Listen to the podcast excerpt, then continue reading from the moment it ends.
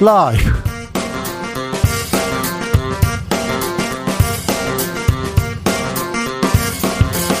2022년 7월 18일 월요일입니다. 안녕하십니까. 주진우입니다.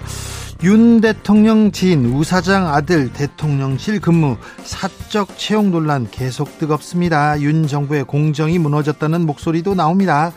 구급 가지고 뭘 그러냐 권성동 대표 직무대행의 발언 논란을 더 키웠는데요. 윤핵관 장재원 의원 여당 원내대표 말이 거칠다고 지적했습니다. 오늘 출근길에서 윤 대통령 부실 인사 전반 짚어볼 계획 있느냐는 질문에 끝내 답하지 않았습니다. 사적 채용 논란의 전말 그리고 파장 정치적 원의 시점에서 짚어봅니다. 민주당 이름만 빼고 다 바꾸겠다. 이기는 민주당 만들겠다. 이재명 의원이 당대표 출마를 공식 선언했습니다. 첫 행보로 김대중 전 대통령 묘소 참배했는데요. 연일 DJ 정신 강조하고 있습니다. DJ 동교 동계 출신입니다. 5선의 서른 의원 이재명 맞겠다. 이재명 당 대표 되면 당 분열된다. 이렇게 외치고 출마 선언했습니다. 어대명이냐 세대교처냐 97그룹도 뛰고 있는데요. 강병원, 강훈식, 박용진, 박주민, 양강, 양박 열흘 뒤 여기에서 3명만 본설에 지출하게 됩니다. 주진우 라이브에서 당권 후보들 만나봅니다. 오늘은 강병원 의원 만나보겠습니다. 한동훈 법무부 장관이 예고한 대로 대검 수사정보정책관실 부활 움직임 보입니다. 범죄 정보 수집하던 곳입니다. 예전에는 범정이라고 불렸는데 검찰총장 검사들의 눈과 귀 사유화 논란도 있었어요.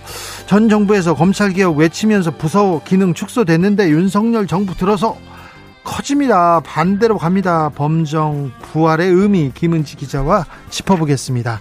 나비처럼 날아 벌처럼 쏜다. 여기는 주진우 라이브입니다.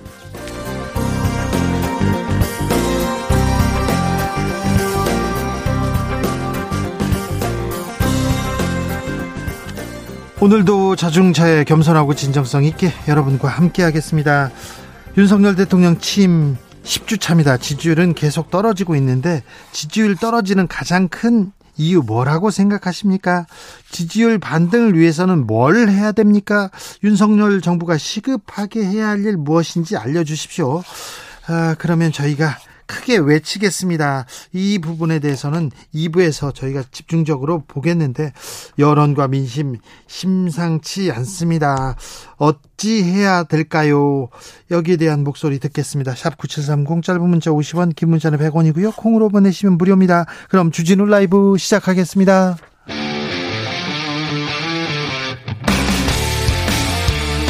탐사보도 외길 인생 20년 주 기자가 제일 싫어하는 것은?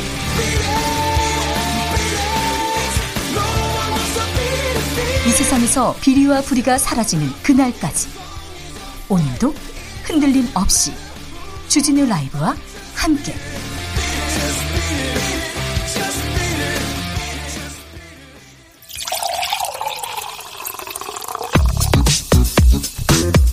진짜 중요한 뉴스만 쭉 뽑아냈습니다. 주스 정상근 기자 어서 오세요. 네, 안녕하십니까?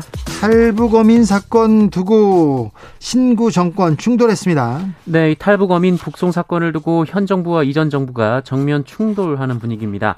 어, 먼저 문재인 정부 정, 정의용 전 청와대 국가안보실장이 어제 처음으로 공식 입장을 밝혔는데요. 이 탈북어민 북송 과정에서 북한으로부터 먼저 송환 요청을 받은 사실이 없다라고 밝혔습니다. 아, 북한의 요구에 의한 것이 아니다라는 뜻이고요. 어, 그리고 탈북어민들은 사흘간 도주를 반복했고 이 뒤늦게 귀순 의향서를 제출하는 등 이 통상적인 귀순으로 볼 수 없었다라고 설명했습니다. 아울러 특검, 국정조사를 주장하는 여권에 대해서 이 새로운 사실 없이 현 정부가 기존 판단을 번복한 과정도 함께 조사하라라고 맞섰습니다. 현 대통령실에서 즉각 반박했습니다. 네, 최영범 홍보수석이 앞에 나섰습니다. 아, 탈북 어민을 희대의 엽기 살인마로 규정한 것은 문재인 정부가 흉악범이라는 프레임을 씌운 것이다라고 했고요. 귀순 의사를 두고 진정성이 없다고 하는 것은 궤변이라고 반박했습니다. 또한 지난 정부의 관계자들이 해야 할 일은 정치 공세가 아니라 조사에 협조하는 것이다라고 주장했습니다. 대통령실 계속 수위를 높입니다. 오늘은 윤석열 대통령도 한마디 했습니다. 윤석열 대통령은 오늘 기자들과 만난 자리에서 관련 사건 수사에 대한 질문을 받고 대통령은 대통령으로서 모든 국가의 사무가 헌법과 법률에 따라 진행돼야 한다는 원칙론 외에 따로 드릴 말씀이 없다라고 밝혔습니다. 원칙론이라고 하지만 여기에 대해서 얘기했다는 게 또 의미입니다. 탈북어민 어, 송환 당시 영상이 공개됐습니다. 네, 2019년 11월 7일 이 당시 탈북어민 두 명이 북한으로 송환됐는데요. 어, 그때 촬영됐던 영상이 이 통일부에 의해 조금 전 공개가 됐습니다. 지난번에 사진도 사진도 통일부에서 공개를 했는데 네, 일주일 사, 전이었습니다. 네, 사진과 영상을 통일부가 주도해서 아, 공개한다. 이거 좀 특이한 내용입니다. 국방부도 있고 국정원도 있고 다른 부서도 있는데 통일부는 남북의 화해와 협력 통일을 위해서 가는 부서인데 이 부분은 어떻게 되는지 음 신구 정권에서 이 강제 북송 논란을 가지고 이렇게 뜨겁게 뜨겁게 충돌하고 있습니다. 그런데 국민들의 관심은 아, 다른 데가 있습니다. 사적 채용 논란 오늘도 뜨겁습니다. 네, 지난주 금요일 윤석열 대통령의 강원도 40년 지기 두 명의 아들이 이 대통령실 시민사회 수석실에 근무하고 있다 이런 보도가 나왔는데요. 황 사장 아들, 우 사장 아들. 네, 어, 그런데 이후 권성동 원내대표가 이 두 사람을 추천한 사람이 바로 자신이라면서 어, 해당 직원이 높은 자리도 아니고 행정요원 9급으로 들어갔다 이런 말을 했습니다. 어, 높은 그러면서 자리도 아니고 9급이다, 행정요원이다. 네. 어, 그러면서 장재원 의원에게 물어봤더니 대통령실에 안 넣었고 그래서 뭐라고 그랬다라며 어, 그래도 7급에 넣어줄 줄 알았는데 9급에 넣었더라라고 했고요. 이 최저임금보다 조금 더 받는다라면서 어, 내가 미안하더라라고 덧붙여 큰 논란이 불거졌습니다. 네, 논란을 더 키웠습니다. 아, 당 대표 직무대행을 하고 있고 지금 원내대표를 겸하고 있는 분께서 이렇게 얘기했습니다. 압력을 넣었다. 7급도 아니고 9급이더라. 내가 미안하더라. 최저임금보다 조금 더 받는다. 이 문제에 대해서는 잠시 후에 저희가 좀 자세히 분석해 보겠습니다. 아, 장재원 의원도 권성동 의원한테 한마디 했어요. 근데 민주당은 국정조사 주장하고 있습니다. 네, 박홍구 민주당 원내대표는 오늘 비대위 회의에서 능력 대신 인연이 먼저인 세상, 윤석열 정부가 구시대적 연고주의로 회귀하고 있다라면서 아, 대통령의 국민만 보고 가겠다라는 것은 지인만 보고 가겠다라는 것이었는가라고 비판했습니다. 네. 아, 또한 민주당은 탈북어민 북송 사건과 사적 채용 논란을 동시에 다루자며 어, 쌍끌이 국정조사를 주장하기도 했는데요. 어, 민주당 대변인은 두 사안에 대한 국정조사는 민주당의 공식 입장이라면서 사적 채용 논란은 공정과 상식에 어긋난 행위이며 국민들을 무시하는 오만한 일이다라고 비판했습니다. 윤 대통령 이에 대한 질문은 뭐 대답하지 않았어요? 네, 어, 윤석열 대통령은 대통령실 사적 채용 논란과 관련해서 윤석열 정부의 공정이 무너졌다며 국정조사를 요구하는 목소리까지 있는데 이 부실 인사 전반을 짚어볼 계획이 있느냐 이런 질문을 받았는데요. 어, 이에 대해서 윤석열 대통령은 다른 말씀 도 없느냐라며 답하지 않았습니다. 어, 이에 채용 이야기는 안 하는 것이냐라는 질문이 연이어 나오자 자리를 떴습니다. 어, 권성동 대표 직무대행 체제가 6개월 가는 거 아닌가 이런 얘기도 있는데 또 다른 얘기가 나옵니다.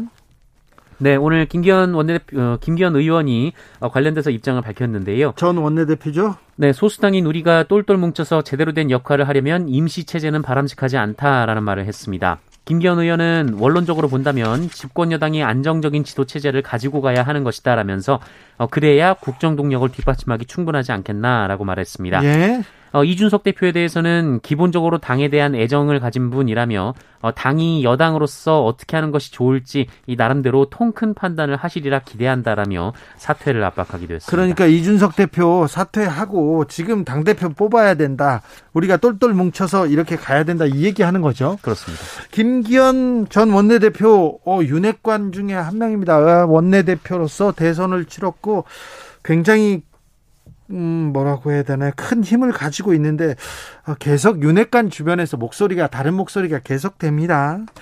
윤석열 대통령은 대우조선 파업 사태에 대해서 언급했어요? 네, 어, 윤석열 대통령은 오늘 대우조선해양 하청업체 노동조합 파업과 관련해서 법치주의는 확립돼야 한다라며 산업 현장의 불법 상황은 종식돼야 한다라고 밝혔습니다. 어, 오늘 오전 소규모로 진행한 수석비서관 회의에서도 관련 상황을 보고받은 뒤 어, 우리 경제에 미치는 영향이 지대한 만큼 관계부처 장관들이 좀 더 적극적으로 문제 해결에 나서라라고 지시하기도 했습니다. 파업에 대해서 얘기합니다. 네, 공권력 투입이 임박했다라는 분석도 나오고 있는데요. 그러니까요. 네, 다만 대통령실은 구체적인 단계를 확인해 드릴 수 있는 상황은 아직 아니다라고 말했습니다. 네, 아. 전임 정부에서 있었던 이명박 박근혜 정부에서 있었던 일들이 좀 생각이 나서 대우조선 파업 사건에 대해서 윤석열 대통령이 직접 언급했습니다. 아, 주말 새 이재명 의원은 당권 도전 선언했습니다. 네, 민주당 이재명 의원이 당대표 출마를 선언했습니다. 아, 이재명 의원은 국민이 그만 됐다고 할 때까지 민주당이라는 이름만 빼고 모든 것을 바꿔서 다음 총선에서 승리하는 민생 실용 정당을 만들겠다라고 밝혔고요. 박지원 전 비대위원장은 오늘 후보 등록하겠다고 그랬지요? 그런데 무산됐다고요? 네, 서류 접수 자체가 안 됐습니다. 이 피선거권 자격이 안 된다라는 이유였는데요. 박지원 전 위원장은 자격 요건은 서류를 받아보고 결정해야 하는 것 아니냐라고 반발했습니다만 관계자는 자격 미비에 대해서는 이미 알고 있다라며 받아들이지 않았습니다. 아, 결국 박지원 위원장은 이 서류 봉투를 두고 접수처를 빠져나왔습니다. 국회는 어떻게 한답니까? 재헌절 7월 17일까지는 뭐 열겠다, 뭘 합의하겠다 얘기를 했는데 또 그것도 공수표였어요? 네, 그래 종이 따가운데요. 네. 어, 오늘 20일 국회 본회의를 열고 민생경제안정특별위원회를 어, 어, 처리하기로 했습니다. 회의를 열겠다고 또 회의까지는 했군요. 네, 어, 국민의힘 권성동 더불어민주당 박홍근 원내대표는 오늘 국회에서 이 김진표 국회의장 주재로 회동을 하고 어, 이런, 이런 내용을 합의를 했는데요. 어, 여야가 합의한 민생특위는 그 유류세 인하폭 추가와 때 이 납품단가 연동제, 부동산 관련 제도 개선 등을 어, 경제 현안을 다룹니다. 아, 그리고 여야 원내대표는 최종 타결에 이르지 못한 원 구성 협상을 21일까지 마무리하도록 적극 협조하기로 했습니다. 그때까지 협조해보겠다, 회의해보겠다 이렇게 했는데 합의를 할지 협조를 할지 일을 할지 좀 지켜보겠습니다. 국민들 믿지 않습니다. 웬만큼 얘기해서는 못 믿겠어요. 저도 회의를 회의를 열겠다고 회의를 했습니다. 이, 이 얘기만 하면 뭐 합니까? 이게 사진 한 장 딱 가지고 사진 찍으면 뭐, 뭐 합니까? 일을 좀 해주세요. 박형준 부산시장 벌금 500만 원이 구형됐습니다. 네, 공직선거법 위반 혐의로 기소된 박형준 부산시장에 대해 검찰이 벌금 500만 원을 구형했습니다. 검찰은 피고인이 2009년 청와대 홍보기획관으로 재직하던 무렵 이뤄진 국정원의 4대강 사찰을 몰랐을 리 없고 어, 관련 내용을 보고받았음에도 그런 사실이 없다고 허위로 말했다라면서 선거법에서 허위 사실 공표는 표심을 왜곡하고 공명 선거를 저해야 하는 중대 범죄라고 구형 이유를 밝혔습니다. 청와대 중요 문건이 나왔었죠. 어, 박형준 시장 측은 4대강 사업과 관련해 불법 사찰 지시는 물론이고 어떠한 것에도 관여한 사실이 없다라면서 관여하지 않았다라고 말한 것은 소극적 부인에 해당하는 것인데 이를 허위사실 공표죄로 기소한 것은 잘못이다라고 반박했습니다. 박형준 부산시장은 LCT 관련된 의혹이 있었고요. 홍대 입시 비리 관련해서는 거짓말한 부분이 그 드러나기도 했었는데 이런 부분은 다 기소하지 않았습니다. 검찰에서 하나 공직선거법 위반 그러니까 청와대에서 4대강 사업과 관련해서 불법 사찰했다 이 부분이었는데 이걸로 재판을 받고 있습니다. 결과가 어떻게 될지 100만 원 이상 이렇게 이렇게 선고가 되면 음 부산시장 측에서 내려와야 되는데 어떻게 되는지 지켜보겠습니다. 코로나 상황 어떻습니까? 네, 오늘 신규 확진자 수 2만 6,299명입니다. 어제보다 1만 4천여 명 정도 줄었습니다만 일주일 전에 2.1배, 2주 전에 4.2배로 증가했습니다. 월요일 확진자 수가 2만 명대로 올라온 것은 지난 5월 9일 이후 10주 만에 있는 일입니다. 다시 늘고 있어요. 어, 위중증 환자 수도 조금 늘었는데요. 어제보다 10명 늘어나서 81명이 됐고요. 사망자는 11명 나왔습니다. 일본은 11만 명대 확진자가 나오고 있습니다. 곧 20만 명을 돌파한다는데 전 세계적으로 코로나 확진자 폭증세로 돌아섰습니다. 그러니까 휴가철 어, 좀 각별한 각별한 주의 부탁드리겠습니다. 오늘부터 50대 이상 국민들에게는 4, 4차 예약 4차 접종 예약 받습니다. 그러니까 어, 가까운 부분, 가까운 곳에 이렇게 사전 예약 신고하시면 됩니다. 50대 이상은 72년생부터입니다. 73년생 저는 못 맞습니다. 아직. 자, 인하대 살인 사건 피의자 구속됐습니다. 네, 지난 15일 인천에 소재한 인하대학교 교내에서 20살 여성이 숨진 채 발견된 사건이 있었습니다. 네. 어, 경찰 조사 결과 범인은 동급생인 남성이었고요. 어, 이 남성은 피해자를 성폭행하고 추락사시킨 혐의를 받고 있습니다. 어, 법원은 중, 중강간 치상 혐의로 가해자를 구속했습니다만 이 경찰은 가해자가 고의로 피해자를 건물에서 밀은 정황을 확인되면 강간 살인으로 제명을 바꿀 방침이라고 밝혔습니다. 네. 아, 끔찍한 사건입니다. 주스 정상근 기자 함께했습니다. 감사합니다. 고맙습니다. 우리는 빵 만드는 기계가 아니다. 점심 시간도 없고 아파도 쉬지 못한다. 임신한 노동자들은 병원에 갈 수도 없다. 보호받지 못하고 있다. 이렇게 외치면서 파리 바게트 제빵사들이 단식에 돌입했습니다. 앞서 임종린 주회장 53일 동안 단식했는데 나아진 건 없었어요. 이렇게 얘기하는데 가슴이 아팠습니다. 이 갈등 어떻게 풀어야 할지 제빵사들이 원하는 것이 뭔지 들어보겠습니다. 최유경 파리바게트 노조 수석 부지회장 안녕하세요. 네, 안녕하세요. 네. 단식 중인데 안녕하냐고 물어서 죄송합니다. 네. 네. 지금 며칠째 단식 중이시죠? 네, 저희가 7월 4일 날 시작으로 오늘로서 15일차입니다. 15일째 지금 그러면 부회장님도 지금 단식 중이세요? 네, 저도 15일차 단식 중에 있습니다. 아이고, 몸은 좀 어떠십니까? 아, 저는 지금 조금 견디고 있고요. 그래 다들 근데 혈당이랑 혈압이 계속 떨어지고 있어서 대신에 한 분이 좀 유독 상태가 좋지 않아서 좀 걱정되고 있는 상황입니다. 아이고, 네. 몸은 챙기셔야 될 텐데 벌써 보름이라니. 지난번에 임종린 네. 지회장이 53일 동안 단식하다가 중단했어요. 그런데 네. 이번에 노조 지도부가 다 다시 집단 단식에 들어간 이유는 뭡니까? 어, 임종린 지회장이 단식할 때 이제 회사에서 대화하는 척이라도 했었는데요. 단식을 끝내고 그다음에 시민단체 분들이나 다른 분들이 릴레이 단식을 이어갔었거든요. 그런데 지금까지 회사는 대화에 임하지 않고 있어서 결국 이 문제는 당사자들이 직접 해결, 해결을 해야겠다고 생각해서 집단 단식을 결의하게 됐습니다. 어, 노조의 핵심 요구 사항은 뭡니까? 저희 부당노동행위 인정하고 사과하라랑 네. 행위자 처벌 그리고 이제 저희가 휴직권 보장 그다음에 저희가 2018년도에 사회적 합의를 했거든요. 네. 사회적 합의 이행하라는 요구안인데 이게 안이 다 좁혀지지 않고 있습니다. 파리바게뜨는 지금 엄청 큰 회사고요. 장사도 매우 잘 된다고 들었는데 네. 왜 이렇게 근로 조건은 열악한 겁니까? 왜 계속해서 노동 환경 개선하라는 얘기가 들리는 겁니까? 어, 파리바게트에서 근무하는 제빵 카페 기사들은 이제 장사가 잘 되다 보니까 예. 빵을 계속 그, 그 원하는 시간대에 다 구워줘야 하거든요. 예. 그래서 저희는 휴무도 없는 데다가 그렇기 때문에 음 퇴근 시간에 맞춰서 일을 해야 돼서 연장 수당을 청구하기가 힘든 약간 구조이거든요. 그래서 점심 시간을 좀 포기하고 대 점심 시간에 반납하고 일하는 경우가 굉장히 많고 이게 다 뭐 인력 부족이라든지 이런 부분에서 네 그렇게 일하고 있습니다.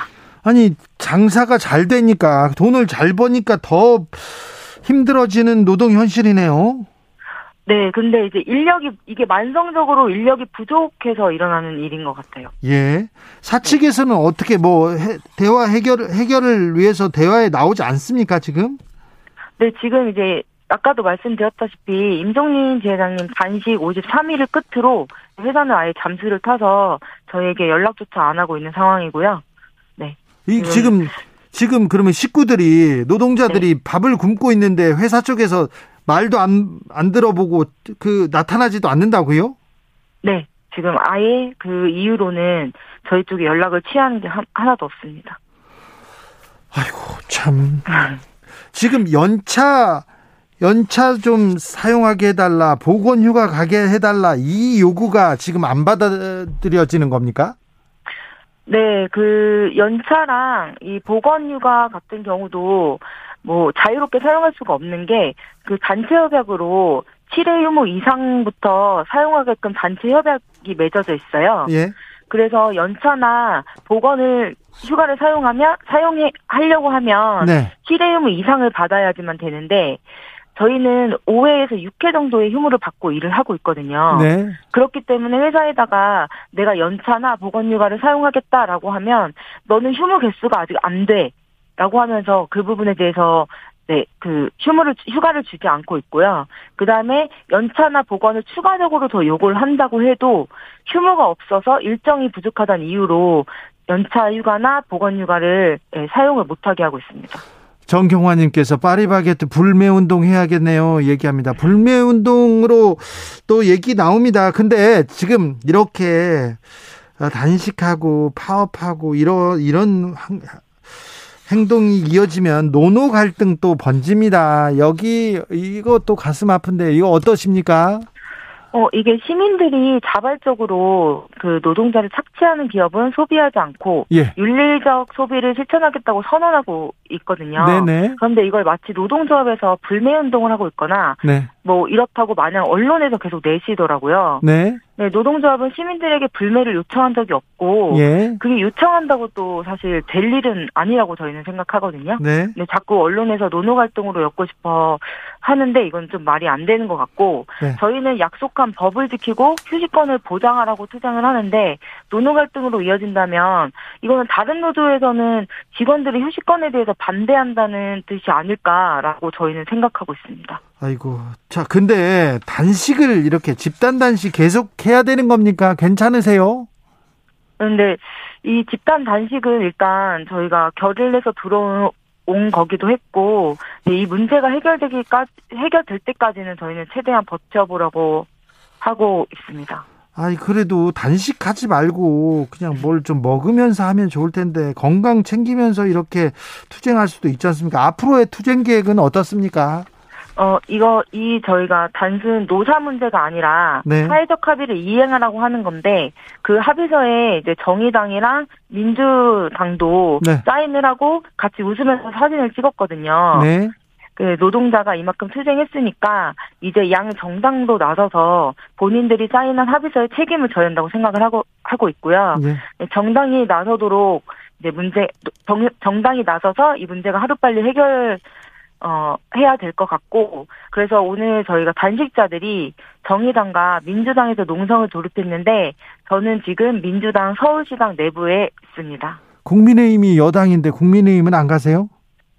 어, 일단 저희가 사회적 합의 이행 부분에 대해서 그 정의당이랑 민주당에서 사회적 합의 주체이거든요. 네. 그렇기 때문에 사회적 합의 검증이라든지 이행이 된 부분에서 이거를 해결해달라고 요구하기 위해서 지금 와서 면담을 요청 중에 있습니다. 8430님께서 같이 단식을 할 수는 없지만 파리바게트 노동 환경 개선할 때까지 파리바게트 불매합니다. 이렇게 노동자분들과 함께 하겠습니다. 힘내세요. 이런 메시지 보내주셨습니다. 마지막으로 감사합니다. 국민들께 한마디 해주십시오.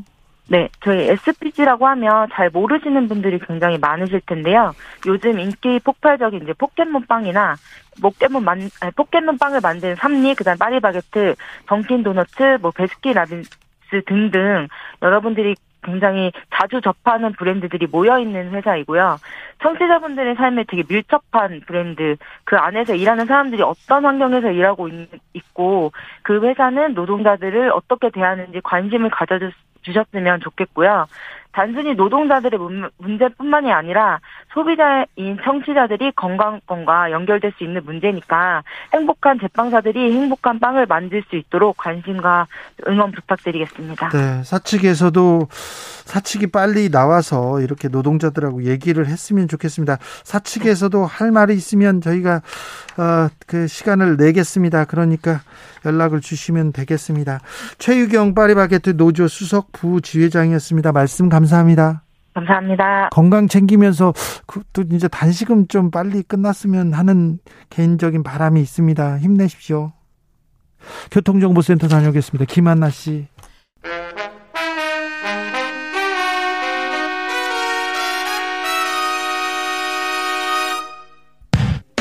주진우 라이브 돌발 퀴즈.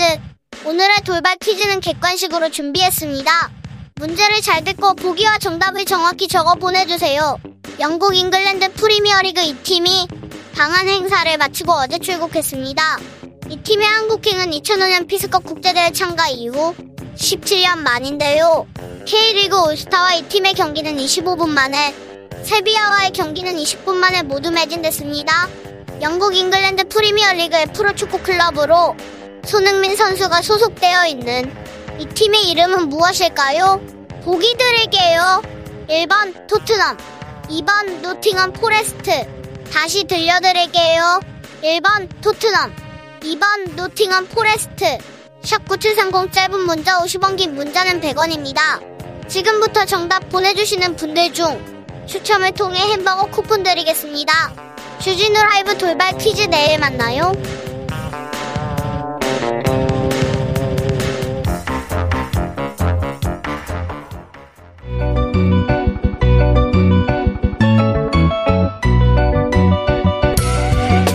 한층 날카롭다 한결 정확하다 한편 세심하다 밖에서 보는 내밀한 분석 정치적 원의 시점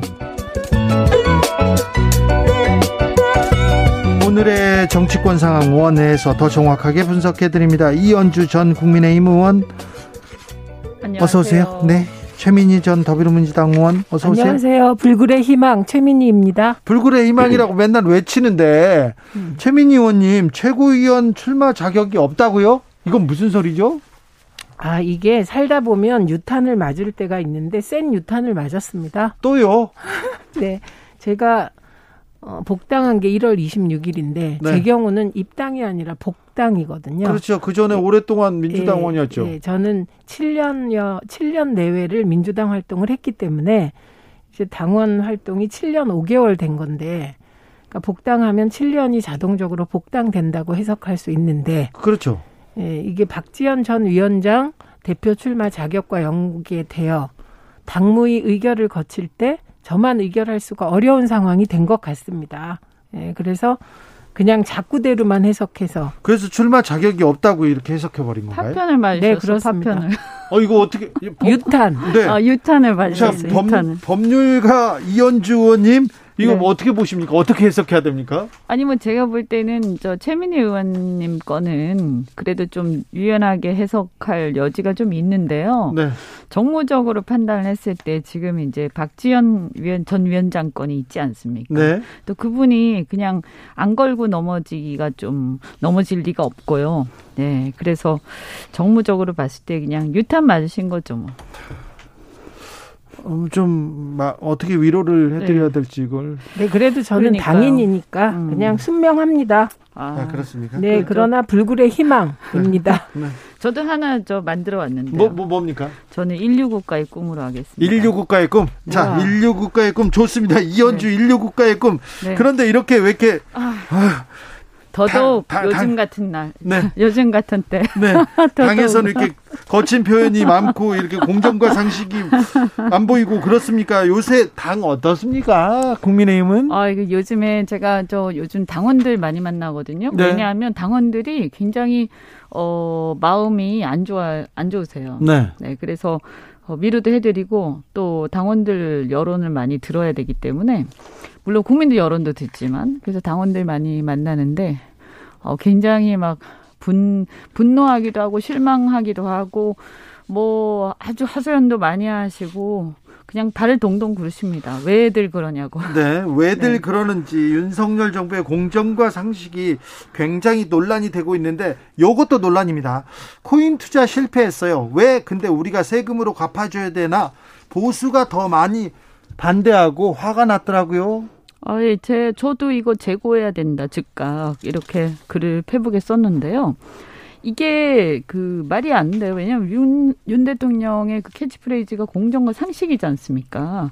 어, 그런데 이게 이제 원금 탕감은 없다라고 하지만 이자 탕감은 괜찮습니까? 그러면 마찬가지지 않습니까? 원리금이니까. 원리금 네. 탕감이죠. 그래서 이걸 성실하게 살아온 국민들 그리고 성실하게 어, 대출을 갚아온 국민들을 역차별하고 이거 생각보다 밑바닥에서 굉장히 분노하는 거고 저는 이런 거는 하면 안 된다. 아무리 표가 중요하지만 네. 어 그리고 이게 지금 소상공인들 만기 그 코로나 그 대출 만 대출 만기 연장 건이 있었거든요. 예, 예. 근데 그거를 추가 연장을 해줘야 돼요. 왜냐면 지금 어렵기 때문에요. 네. 근데 그거 연장하는 거는 정부 지원을 해야 연장이 일률적으로 되는데 이걸 금융기관에다가 자율적으로 해라. 이렇게 했어요. 그래서 또 소상공인들 지금 굉장히 어려운데 이건 안 해주면서 또 그리고 아시다시피 공매도 금지도 안 하고 있잖아요. 네. 그러면서 왜 이렇게 B2에 대한 어 그 지원을 하느냐. 네.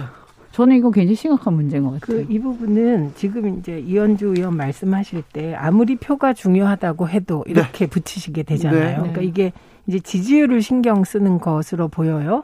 그런데 실제로 정부가 하는 것을 보면 지금이 대선 중이라고 혹시 착각하고 계신 게 아닌가 싶습니다.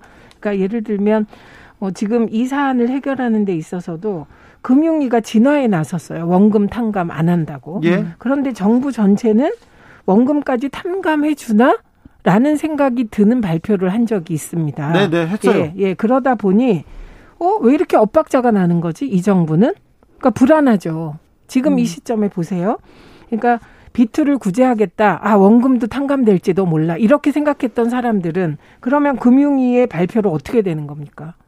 음. 그러니까 그리고 이 상황이 좀 이상한 게 저는 언론이 언론의 역할을 좀 제대로 해주시기를 기대하는데 이게 만약에 다른 정부였다면 도덕적 해이 논란이 불러일으켜지지 않겠습니까? 음. 네. 개인이 책임져야 될 걸 이건 나라가 책임져 주겠다고 하면 성실하게 살아오고 예를 들면 암호화폐와 주식 투자를 빚으로 하지 않은 분들은 음. 그럼 어떻게 되는 거냐? 그러면 또빚 졌다가 갚은 분들도 있을 거 아닙니까? 그렇죠. 다른 빚막 네. 끌어모아서. 예. 그리고 이게 어쨌든 불공정의 아주 대표적인 사례가 될 거예요. 네. 그렇지 않습니까? 예.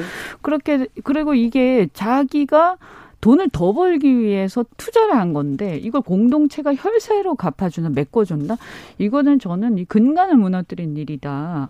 그래서 이 부분은요 아무리 이게 좀 딱하다고 해도 네. 원칙대로 해야 된다. 그리고 예, 이 다른 다른 것들을 우리가 지금 지원할 게 많습니다. 근데 그런 거는 또 잘 안 해주면서 그리고 이게 음. 과연 표가 되느냐에 대해서도 저는 이렇게까지 해준다고 해서 표가 되진 않는다라고. 그러니까 생각. 지금 집권 여당 집권했기 때문에 예를 들면 표 표가 되냐 지지율에 어떻게 되냐 이 부분은 선거가 2년 후에 있기 때문에 좀 내려놓고 좀 공정한 판단을 해야 된다고 생각합니다. 근데 그러면 애초에 정부가 이 관련 발표를 할 때 지금 이런 조치를 취하지 않으면 나중에 더 큰 사태가 올 수도 있다. 네. 그걸 미리 막겠다고 얘기했잖아요. 예, 예.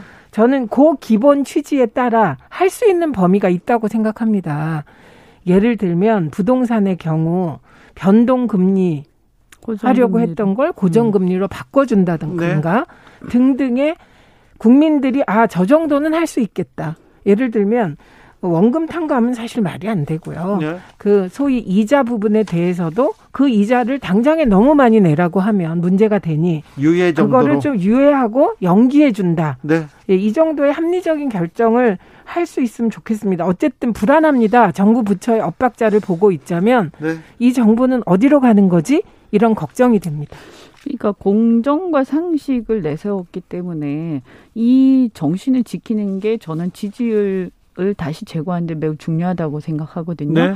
지금 지지율이 떨어지는 가장 큰 이유가 이 문제에 대해서 믿었던 그 마음에 대해서 실망하는 거 아니겠습니까? 네. 그래서 이런 정신에 반하는 그런 정책을 막 쏟아내면서까지 어 이렇게 지지율 신경 쓰는 것은 그는 잘못 가는 길이고요. 네. 아까 말씀드린 것처럼 소상공인 지금 만기 만기 연장을 추가로 연장을 해줘야 되는데 그거는 금융기관부가 알아서 해라. 어 그것부터 정부가 어좀 지원을 해서 그 만기 연장 추가해 주는 거 이런 거부터 챙기는 게 저는 중요할 것 같습니다. 그런데요. 공정과 상식 잘안 믿어요. 이제 국민들이 대통령실 사적 채용 논란 나오고 그 이후에 나왔던 해명 보면 네. 굉장히 이게 어, 이게 뭐지? 이분들 왜 그러지? 막 이렇게 생각하는 분들이 있습니다. 어떻게 보셨습니까? 그 우선 저는 오늘 또 국민의힘 쪽에서 사적 채용에 대한 새로운 정의가 나왔더라고요. 어떻게요? 개인 돈으로 채용하는 게 사적 채용이다. 개인 돈으로요? 네. 그런데 이번에 개인 돈으로 채용한 게 아니니 공적 채용이다라는 얘기를 국민의힘 중견 의원께서 오늘 또 하셨더라고요. 아니 공적 기관에서 했는데 뭘 대통령실이 공적 기관이 아닙니까? 그래서 그래서 이거는 사적 채용이라고 어. 하는 것은 사사로운 절차를 밟아서 임명된 것이 아니냐라는 문제 제기이다. 네. 예, 공적인 과정이라는 건 추천, 그러니까 그 사람이 어떤 업무 능력이 있어서 추천한다. 그러면 그 업무 능력을 어떻게 보고 구급에 추천했다라는 공적인 내용이 있어야 되는데 그걸 지금 안 내놓고 있어서 문제가 되는 것이고요. 그리고 저는 오늘 이 자료를 보면서 그 장재원 의원이 오늘 나는 압력받은 적 없다. 추천받았을 뿐이다. 이런 얘기를 했어요. 예.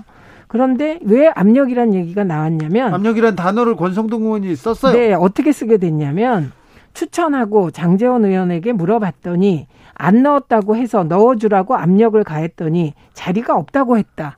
나중에 알아보니 7급이 아니라 9급이었다. 9급 가지고 무슨 이제 이렇게 얘기를 하다 나왔더라고요. 그러면서 성실한 청년이라 대선 캠프 와 인수위에서 역량을 인정받아 이렇게 된 거 아니냐 뭐 이런 얘기를 했어요. 그런 요지에. 그러면 이거는 여러 가지 의문을 자아내죠. 어, 장재현 의원이 이걸 총괄하셨나? 이런 의문이 당연히 나오고 이렇게 역량 있고 능력 있는 사람을 장재현 의원은 그러면 왜 처음에 안 넣어줬지? 이 문제 제기가 다 되는 거예요. 그래서 저는 어, 민주당이 이 부분에 대해서는 이게 사사로운 절차를 거쳐서 대통령실 직원이 임명되는 건 이건 굉장히 큰 일이기 때문에 예를 들면 보수 유튜버 안모 씨 누나의 경우도 어떤 음. 절차를 거쳐서 채용됐는지에 대해서 밝혀진 게 없잖아요. 네. 그래서 이걸 꼭 민주당에서 밝혀주시기 바랍니다. 민주당에서요? 이현주 의원님? 네. 이게 이제 보통 대선이나 이렇게 큰 선거가 끝나고 나면 어 청와대 같은 경우에도 이제 별정직 정무직 그런 자리들이 있어요. 네. 네 그래서 뭐 예, 예를 들면 비서관이라든가 네. 또 수석 비서관 이런 경우에 대통령하고 이게 잘 맞아야 되지 않습니까? 네. 이 소신이라든지 네. 코드가요. 그래서 그런 건 불가피한 측면들이 있고 또 그럼에도 불구하고 그렇게 이제 인사 추천들이 된다 하더라도 그 중에서도 누구를 갖다가 최종적으로 낙점할 것인가에 대한 인사 절차나 공정들이 당연히 공정하게 있을 수밖에 없거든요. 그 기준이나 원칙까지 있을 수밖에 없거든요. 근데 그런 것 것들이 제대로 어 그런 것들은 뭐 제가 볼 때는 제대로 있지 않았을까라고 어 믿고 싶어요. 근데 다만 여기서 이제 문제는 뭐냐면 제가 볼 때 이제 윤석열 대통령께서는 공정과 상식 이것을 내세우고 어 그걸 통해서 그걸 지지를 받아서 대통령이 되셨어요. 예. 그래서 다른 대통령보다도 오히려 네. 훨씬 더 국민들이 그 점에 대해서 많은 기대를 하셨어요. 아, 그렇죠. 예. 네, 그런데도 불구하고 자꾸 이런 논란들이 나오니까 저는 굉장히 좀 난감하다. 그래서 어, 이 부분에 대해서는 저는 이 대통령실도 마찬가지고 우리 당의 지도부도 마찬가지고 굉장한 경각심을 가지고 어, 우리가 그 전에 오히려 다른 정보들보다 더 잘해야 되는데 어, 더 많은 논란을 일으킨다. 이러면 저는 그건 큰 문제다. 그리고 예를 들어서 다른 지난 정권들에서 있었던 논란들이 마치 굉장히 빠른 속도로 다시 반복되고 있는 듯한 그런 느낌도 있고 그러면 국민들이 볼 때 이거 내로남불이 또 반복되는 거야 이렇게 볼 수도 있고 그러면 저는 국민들은 그것 때문에 분노해서 정권을 교체를 했는데 다시 그것 때문에 실망하게 되면 저는 굉장히 어려워지기 때문에 이 부분에 대해서는 어 아주 저는 철저하게 다시 이거 정비를 하고 어 제대로 시스템을 어, 보완해야 된다고 생각을 합니다. 그 동의하면서 저는 몇 가지 문제 제기를 하고 싶습니다. 그 일단 그 코드가 맞아야 한다. 동의하시죠? 예, 뭐 윤석열 대통령 코드라고 우리가 표현하지만 철학이라든가 예, 맞아야 철학이 한다. 맞아야죠. 예. 그런데 그동안에 국민의힘과 언론이 계속 민주당 정부에 얘기한 게 코드 인사하지 말라는 거였어요. 그러니까 이게 잣대가 막 왔다 갔다 해서 내로남불 얘기가 안 나올 수밖에 없다 이런 거고 그러니까 예를 들면 어 당장에 윤, 지금 윤석열 대통령 외가 6천이 이제 대통령실에 근무하고 있다는 게 밝혀졌어요. 네. 그랬더니 네. 능력 있으니까 괜찮다는 대응이었어요. 요지가. 그리고 구구 유튜버 누나의 경우는 사실 구구 유튜브를 같이 운영도 했다는데 과거에 무슨 일을 했는지 모른다. 근데 이게 이제 연자제 우는 이런 얘기가 나옵니다. 그 다음에 이번에는 윤석열 대통령 강원도 지인 아들 아버지가 강원 강릉 선관위원이고 이게 대선 때 윤석열 대통령 윤석열 후보에게 천만 원을 후원한 사람. 그 다음에 인사비서관의 아내가 대통령실에 들어가려다가 뭐 그건 검증 과정이 있었는지 뭐 안 들어가고 뭐 1호기를 탑승했습니다. 네. 민간인 신분으로. 이런 모든 게 나올 때 대통령실의 반응이 문제가 지적되면 아 그게 문제가 있는 것 같다가 아니라 음. 연좌제다 아니다 뭐다 이렇게 대응하는 거 그리고 뭐 과거 정부에서 이렇게 훌륭한 사람 인사가 있었냐는 취지로 대통령이 직접 말씀하셨는데 저는 국민들께서 예를 들면 박순애 장관 같은 경우 소위 논문 중복 논문 표절 의혹이 몇 건이나 제기됐고 네. 오늘은 또 어제 보니까 아들 관련한 의혹까지 제기됐습니다. 네. 그리고 음주운전 거의 만취 상태인데 아주 예외적으로 법원에서 선고유예를 받아서 그것도 의혹이 있습니다. 이런 분을 야당과 언론의 공격으로 고생했다든가 이렇게 보는 시각은 정말 국민 의식과 동떨어진 것이다. 그래서 이렇게 계속 과거 정부 탓하고 과거 정부보다 우리가 낫다. 과거엔 안 그랬냐? 이런 식으로 하면 저는 민심 회복이 어렵지 않을까 생각합니다. 지금은 남 탓할 때가 아니라 그 성당에서 내 탓이요, 내 탓이요 네. 하는 그러니까 정말 정부 여당에 일단 내 탓이요 하고 문제를 바라보는 그런 태도가 필요한 때 같습니다. 주진우 라이브에 이현주 의원께서 아주 전에 나오셨죠. 한 1년, 2년 전에 나왔어요. 대선 전에 나왔는데 이런 얘기를 조금 자세히 하셨어요. 어, 그죠? 네. 윤석열 정부 들어서 이렇게 이렇게 갈 것이다. 이렇게 얘기를 했는데. 아, 근데 경선 때. 네. 네. 경선 때 얘기했는데 그렇게 가고 있습니다. 지금 두 달 만에. 이거는 건강하, 걱정이, 걱정된다는 사람들 많습니다. 네, 뭐 저는 이제 그런 우려 때문에 사실은 홍준표 후보를 그때 지지를 했었죠. 근데 기왕 되셨으니까 또 본선에서는 우리 당 후보로 제가 열심히 도왔고요. 네. 근데 기왕 되셨으니 정말 잘하셔야 되는데 어, 이 우려들이 불식될 정도로 어, 잘하셔야 되는데 어, 너무 그 우려한 대로 이렇게 되고 있어서 어, 진짜 이렇게 사실은 걱정이 태산이고요. 왜냐하면 이게 결국에는 저희는 다 운명 공동체거든요. 일단 당선이 되셨기 때문에 또 우리 후보로서 그래서 사실은 이게 대통령만의 문제가 아니라 당 전체의 문제고 우리 당이 그 전에 탄핵 도 되고 많은 것들을 국민들한테 걱정을 끼쳐드렸기 때문에 다시 한번 어떤 대통령의 어떤 문제 또는 대통령의 지지율 하락이라든가 이런 일들이 이제 걱정거리가 되는 것 자체가 우리 아까 제가 당원들 말씀드렸지만 지금 저희 핵심 당원들 각 지역에 어 아주 스트레스 많이 받고 계세요. 네. 저기 그런데 이 지지율을 반등시키려면 이 지지율 급락에서 빠져나오려면 어떻게 해야 됩니까? 일단 제가 볼 때는 그냥 단순하게 이, 이거에 대한 인식부터 정확하게 해야 된다. 이 심각성에 대한 인식. 네.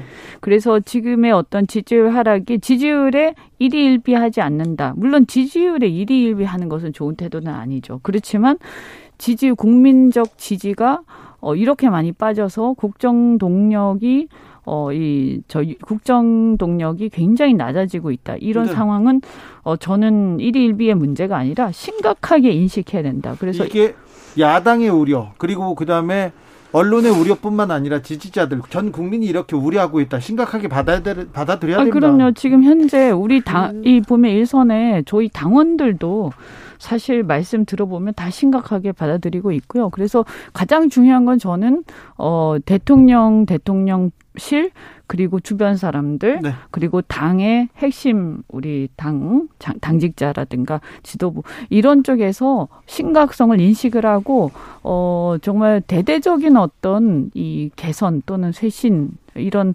방안을 모색을 해야 된다 이렇게 생각을 합니다. 가장 중요한 건 이럴 때 이럴 때 가장 중요한 건 지지율을 올리려고 조급 하게 행동하지 않는 것이라고 저는 생각합니다. 예. 이 세상에 지지율을 갑자기 확 올리는 묘수는 없어요. 네. 예, 그리고 지금 상황은 특정한 어떤 사안, 예를 들면 뭐 세월호 참사에 버금가는 큰 사안이 터져서 지지율이 떨어진 게 아니잖아요. 네.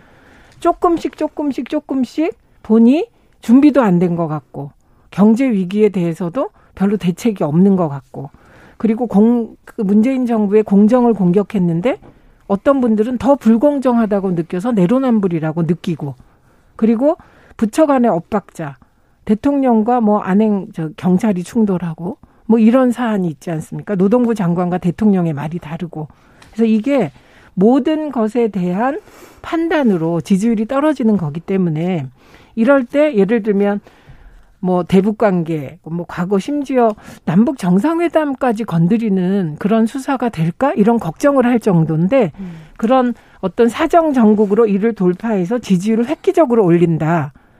이런 식의 접근은 저는 전혀 도움이 안 될 거다. 지금 탈북 봅니다. 어민 강제 북송 사건을 놓고 지금 대통령실 그리고 전 정권이 갈등하는 양상인데 이 지점 어떻게 보십니까?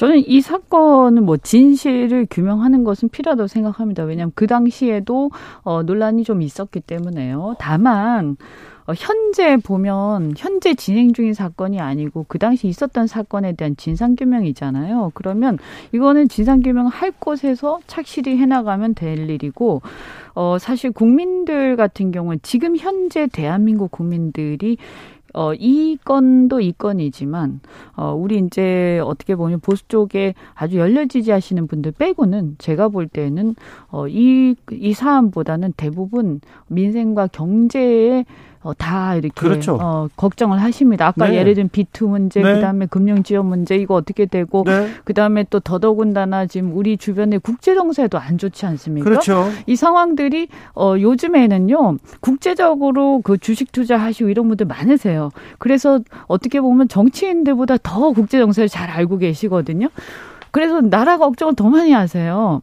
그러니까 이러한 상황 속에서 지금 여기에만 지금 며칠째 계속 이슈몰이가 되고 있는 거는 근데 국민들이 과연 관심이 그만큼 있는지는 저는 좀 의문이고 그랬을 때 이게 네. 진상규명 은 당연히 해야 되고 조용하게 진행해야 되지만 네. 문제는 뭐냐 하면 그 비중 어떤 이슈의 비중을 국민들의 눈높이에 맞춰서 하- 해야 그러면 그래야 이게 지지가 유지가 된다는 거죠. 박경찬 님이 오랜만에 멋진 패널들 나오셨어요. 이런 게 토론입니다. 얘기합니다. 우선 오늘 저는 페북글 하나를 봤는데요. 이게 탈북자 출신 보수 언론 기자입니다. 네. 예, 그분이 올린 글을 보면 이미 대선 때 현재 장관을 하고 있는 모 씨가 자신을 찾아왔다. 네. 그래서 이 탈북 어민 이 강제 북송 사건에 대해서 물어봤다. 예. 그래서 본인이 이거는 어쨌든 16명을 살해한 살인범이라고 지금 지목되고 있고 대선 때 이걸 써도 효과가 없을 것이다라는 요지로 조언했다. 그런데 이게 굉장히 위험하다는 요지의 글을 썼습니다. 네. 예. 그래서 이게 16명을 살해한 범인이 아니라는 확실한 근거를 가지고 있지 않으면 이거는 좋지 않은 카드다. 예, 국민의 동의를 받기가 어렵지 않을까 하는 요지의 문제 제기를 한 페북 글이 실렸습니다. 네. 근데 지금 보면 오늘도 통일부가 무슨 영상을 하나 공개했는데 이건 지난번에 공개된 사진 한 장과 같은데 통일부가 왜 그래야 되나요? 통일부는 국정원도 아니고 국방부도 아닙니다. 통일을 촉진하라고 있는 게 통일부인데 과거의 통일부는 안 그랬다가 왜 갑자기 지금 이 순간 그런 영상을 공개하는 걸까? 근데 뭐 제가 저는 이제 죄송하지만 요 문제에 대해서는 네. 어, 규명은 해야 된다. 이거 네. 분명히 말씀을 드리고 다만 이제 국민들이 이런 거예요. 이거 말씀을 드리면요. 아 맞아. 그래 그 규명해야지. 그리고 바로 자신들의 관심사인 얘기들을 하십니다. 네네. 그래 딱 보면 이게 관심사에서 비중이 좀 적구나라는 걸 알 수가 있고요. 그리고 국민들이 대부분 무슨 말씀하시냐. 우리 당원들 조차도 이러세요. 지금 죽을 지경인데 네, 못, 그렇죠. 못 들하는 거야. 그리고 예를 들면 아까 장재원 그 권성동 두 분이서 뭐 식사하고 뭐 다 좋습니다만 그거 별 관심도 없고 예. 국민들은 그런 거 나오는 것 자체가 좋지 않습니다. 제가 볼 때는. 예. 그래서 이런 거 보고 그다음에 또 이준석 당대표 그저 징계하면서 낙마하고 이런 과정들을 보면서 그게 다 이유도 있고 또 동의도 하지만 그런 건 어떻게 처리를 빨리빨리 할 건 하더라도 네.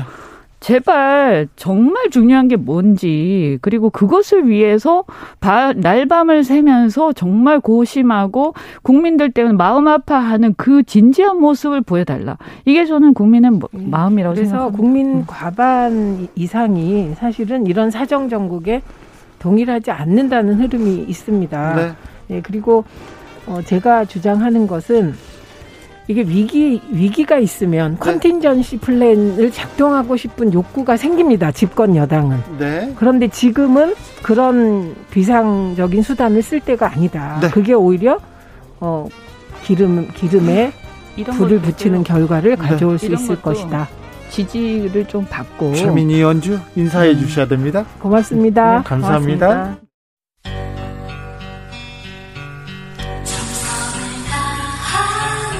정성을 다하는 국민의 방송. KBS 주진우 라이브. 그냥 그렇다고요.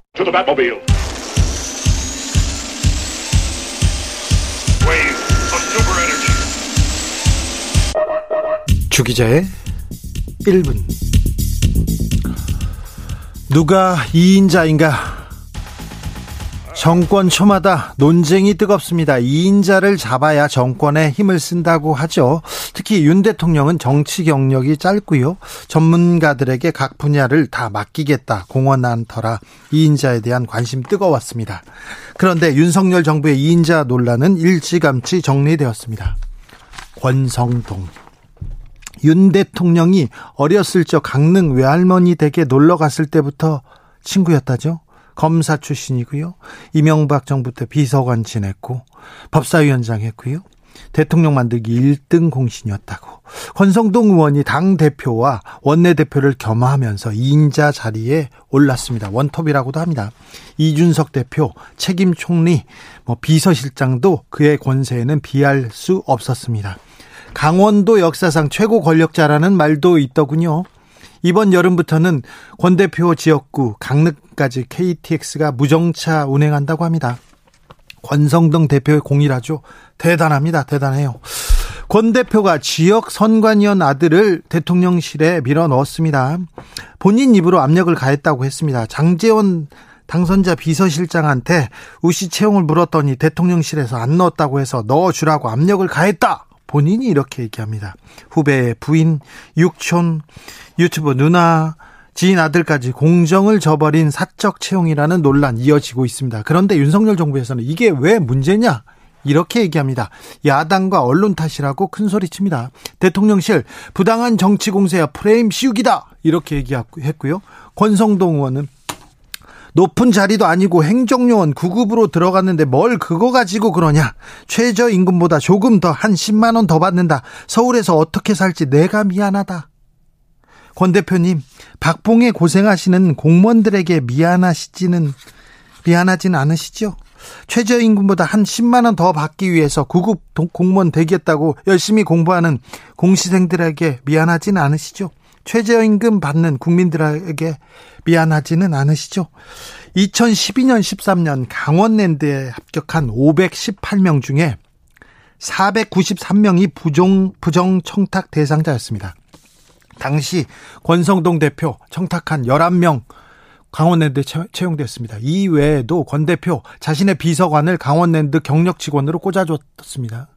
그리고 선거운동을 도운 고등학교 친구 강원랜드 사회이사로 끌어주기도 했습니다. 권 대표의 사촌 동생 권은동 씨 이분이 부탁한 세 사람도 강원랜드에 채용됐지요. 권 대표는 재판받고 무죄 받았습니다. 하지만 국민들 그때 일 잊지 않고 있습니다. 권 대표께서 국회에서 비키니 사진 보던 일도 기억합니다. 아직도 저 눈에 선합니다. 권 대표께 권력의 이인자로서 공적 책임, 책임감 더 가지라는 말은 하지 않겠습니다. 그런데 공무원 시험 합격은 권성동, 강원랜드 시험 합격도 권성동 노래가 퍼지고 있다는 것은 기억하셔야 합니다. 기억해 주셨으면 합니다. 거친 표현은 삼가해야 한다면서 말씀 거칠기로 유명하신 장재원 의원도 걱정합니다. 장재원 의원이 윤석열 정부의 남바3라죠. 지금까지 주기자 1분이었습니다.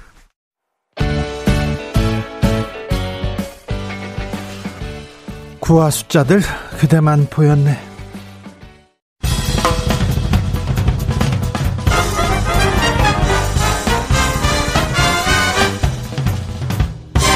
훅 인터뷰 모두를 위한 모두를 향한 모두의 궁금증 훅 인터뷰 더불어민주당 당권 경쟁 본격적으로 막이 올랐습니다. 어대 명이냐 세대 교체냐 계속해서 말이 나옵니다. 이재명 의원 출마했고요. 서른 의원도 나섰습니다. 97그룹의 양강 양박 4명 후보들 출마했는데 당대표 도전하는 후보들 만나봅니다. 97그룹의 강병훈 의원 안녕하세요. 예, 안녕하세요. 강병훈 의원입니다. 강병원이 왜 민주당의 대표가 되어야 됩니까? 아하, 아마 연이은 패배 이후에 우리 민주당을 바라보는 국민의 시선이 싸늘합니다. 네. 그러면서 이대로는 안 된다. 네. 민주당이 싹 바뀌어야 된다라는 변화 요구가 거센데요. 네.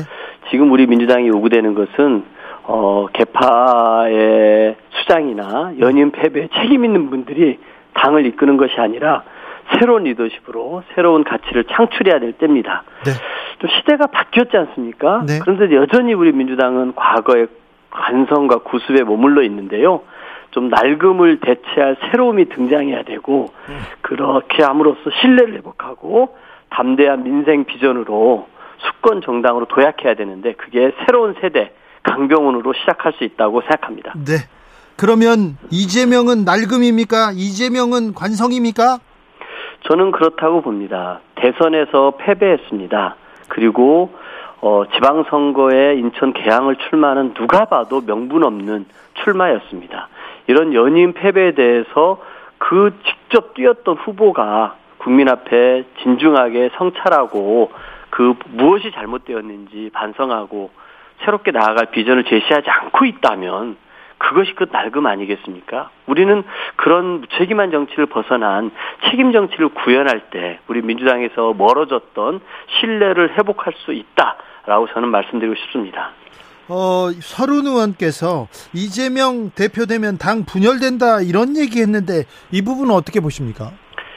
어, 저는 이재명 의원의 이번 당대표 출마를 저 우리 당의 절대 다수의 의원들이 말렸습니다. 만류했습니다. 당의 원로들까지 나서서 만류를 했습니다. 이재명 의원께서 당대표 출마하면서 통합을 하겠다고 했는데요. 이 절대 다수의 의원들의 의견을 한마디도 듣지 않는, 경청하지 않는, 그리고 숙고하지 않는 당대표 후보가 어떻게 통합을 이끌 수 있겠습니까? 저는 오히려 이재명 후보가 어, 책임지지 않는 정치인의 모습으로 우리 당을 이끌어 간다라면은 그것 자체가 우리 당을 또 다른 분열과 갈등으로 이끌어가는 잘못된 정치적 선택이 될 것이라고 생각합니다. 서른 의원님의 말씀은 그런 우리 당을 단합시키고 통합시키고자 하는 그런 충정에서 나온 말이고요. 이재명 후보께서 지금이라도 이런 서른 의원님의 말씀을 정말 새겨 들었으면 좋겠다고 생각합니다. 대다수의 의원들이 반대했습니까? 그렇죠. 저희 재선 의원들이 48명이거든요. 네. 저희 재선 의원 48명 중에 35명이 어, 이재명 의원의 출마를 반대하는 어, 내용에 동의를 했습니다. 여의도에는 그런 말이 있습니다. 벼룩 세 말은 몰고 가도 국회의원 3명은 한 방향으로 데려가기 힘들다. 네. 그런데 48명 중에 35명이면은 자그마치 75%의 의원들이 이재명 의원이 이번 당대표 선거에 나오지 말아달라고 한 목소리를 낸 겁니다. 정말 일찍이 보기 힘든 과정이었고 이것이 우리 재선 의원들만의 얘기가 아니라 의원 워크샵에서도 의원들이 이구동성으로 이재명 의원에게 이번 한번 정말 뒤로 물러서서 무엇이 대선 패배와 연이은 지방선거의 패인이었는지 성찰을 하는 시간을 갖는 게 좋겠다. 그렇게 하는 것이 이게 DJ의 길이고 문재인의 길이다라는 많은 조언이 있었음에도 불구하고 이번에 출마 선언을 했습니다. 이렇게 자기만이 옳다고 생각하고 나만이 대안이라고 생각한다라고 하면은 어떻게 이 의원들과 우리 당을 이끌어가서 다음 총선에서 국민의 마음을 얻을 수 있겠습니까? 어, 이재명 의원은 DJ의 길을 가겠다고 오늘 DJ 묘소 참배하기도 했는데요. 저는 그런 면들이 정말 과연 이재명 의원이 당내에서 보여주고 있는 모습과 맞는 모습인지 모르겠습니다. DJ 대통령은 어떻게 했습니까? 대선 패배 이후에 정계 은퇴를 선언하고 해외로 나가셨습니다. 그 이후에 다시 본인의 정치적 역량들을 더 키우시고 대한민국에 대한 준비된 정책들을 가지고서 다시 국민 앞에 섰을 때 우리 국민들이 DJ를 대통령으로 만들어주지 않았습니까? 네. 이회창은 어떻게 했습니까? 대선에 패배했음에도 불구하고 본인이 제왕적 당 총재를 계속해서 함으로써 다음 선거에서 또 패배했습니다.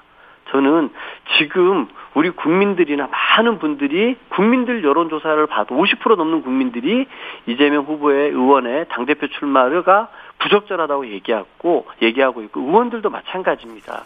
저는 이런 국민적 요구를 좀 수용하는 그런 정치인의 자세가 필요한 거 아닌가 싶습니다. 네. 지금 그러면 어, 이재명 의원이 DJ의 길을 가지 않고 이회창의 길을 가고 있다고 보시는 겁니까? 저는 그렇게 봅니다. 저는 결국은 이해창 그 총재 같은 경우도 당내에 많은 우려가 있었습니다만 그 주변의 측근들이 무조건 다음에 된다라는 그런 말에 계속해서 그 총재를 유지하면서 대선을 준비했었습니다만 그거는 우리 국민들이 봤을 때는 패배한 사람이 취할 행동이 아니라고 봤던 겁니다. 국민과 멀어졌던 것이죠.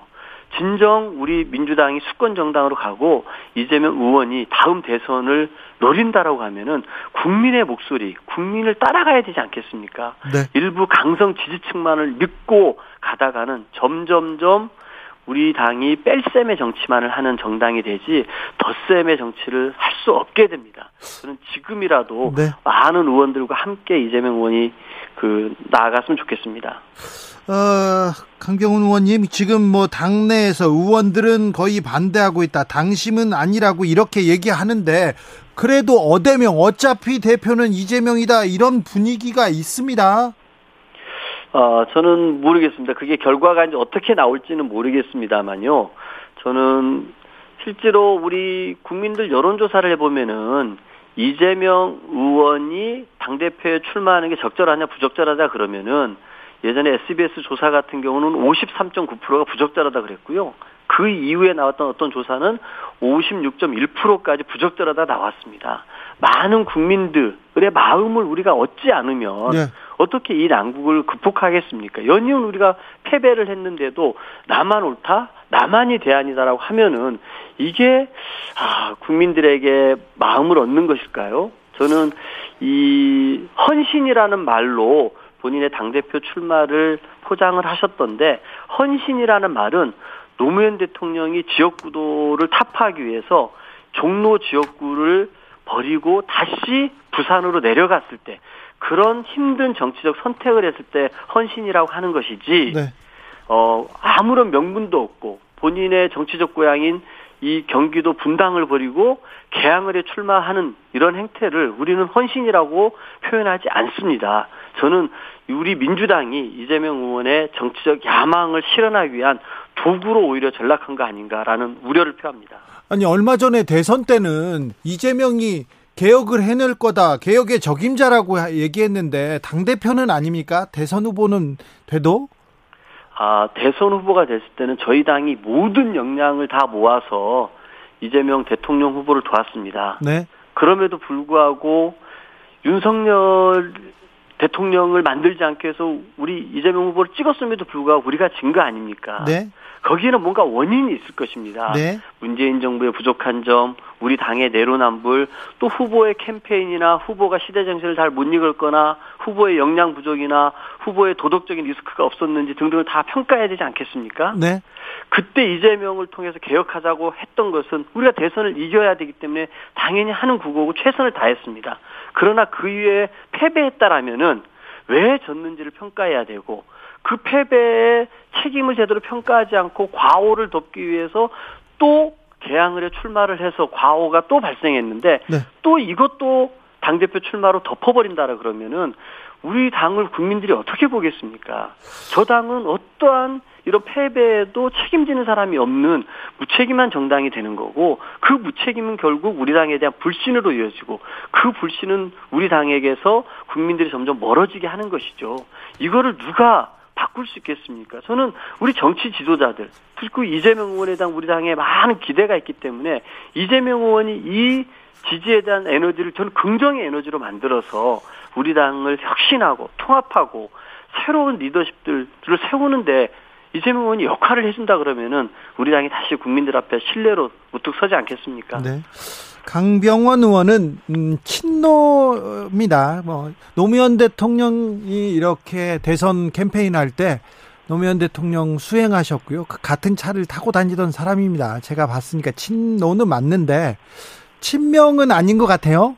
아, 친명은 아닙니다. 그러면 그 그럼 지금 민주당 내 친명과 비명의 뭐 비명 간의 갈 뭐 대결 이렇게 하는데 그러면 의원님은 어느 쪽입니까? 어, 저는 그 뭐 여러분들께서 익히 알고 있는 개파로 구별을 한다라면은요, 저는 부정할 수 없는 친문이라고 말씀드리겠습니다. 네. 저는 노무현 대통령의 수행 비서로 정치에 입문을 했고요. 어, 노무현 대통령 청와대에서 5년간 행정관으로 있었고 문재인 대통령을 만드는데도 큰 공헌을 했습니다. 그리고 두 분이 추구했던 우리 사회의 큰 개혁 방향에 동의하고 있는 사람입니다. 네. 하지만 저는 그 제가 지지난주에 부산에 가서 김혜영 의원을 만났는데요. 그 김혜영 의원에게 미안함과 고마움을 전했는데 어떤 의미였냐면은 제가 친문에 속해 있다 보니까 우리 문재인 정부의 부동산이라 추윤 갈등 등으로 국론이 분열되고 있을 때 제가 국민의 눈높이에서 대통령께 이런 부분들을 빨리 좀 어, 뭔가 시정돼야 된다는 얘기를 제대로 하지 못했습니다. 제가 친문이어서 입을 닫고 있었던 것이죠. 그런데 김혜영 의원은 그때 국민의 입장에서 쓴소리를 해줬습니다. 그래서 저는 김혜영 의원에게 미안하기도 했고 그런 얘기를 해줘서 고맙다는 제가 말을 전했는데요. 저는 이제 제가 당대표로 나왔기 때문에 네. 이제 친명도 뛰어넘고 친문도 뛰어넘고 586도 뛰어넘어서 우리 당의 신뢰 회복과 책임 정치를 구현하고 혁신과 통합을 이루기 위한 새로운 리더십을 세우는데 이 개파들을 다 뛰어넘는 강병훈이 되겠다. 네. 이런 말씀을 드리고 싶습니다. 아무튼 네. 그 아무튼 강병훈 의원 대선 때는 이재명 후보를 위해서 열심히 뛴 걸로 알고 있는데 그건 맞죠? 제가 그 최고위원이면서도요. 어, 선거 때는 제가 수석 대변인을 맡아가지고 매일매일 이재명 후보에 대한 공격이 들어오면 반박하는 논평을 하고 또 이재명 후보의 정책을 알리는 수석 대변인으로서 선거를 계속해서 보내봤습니다. 알겠습니다. 97그룹이 4명이나 나왔습니다. 여기 단일화 가능성 있습니까? 어, 일단은 그 7월 28일에요. 우리 네. 저희 중앙위원들과 여론조사 30%를 통해서 컷오프가 있습니다. 네. 지금 후보가 8명이 나왔는데요. 이 8월, 아, 7월 28일 컷오프 전까지는 각자가 생각하는 우리 당의 혁신과 비전이 무엇인지 마음껏 우리 국민들에게 알려야 되지 않겠습니까? 네. 세수를 제가 세 부대에 담자고 했는데 그 세술이, 세술이 중류주인지 탁주인지 맑은 술인지 도수는 몇 도인지 맛은 어떤지 일단 한번 보실 기회는 있어야 될 것 같고요.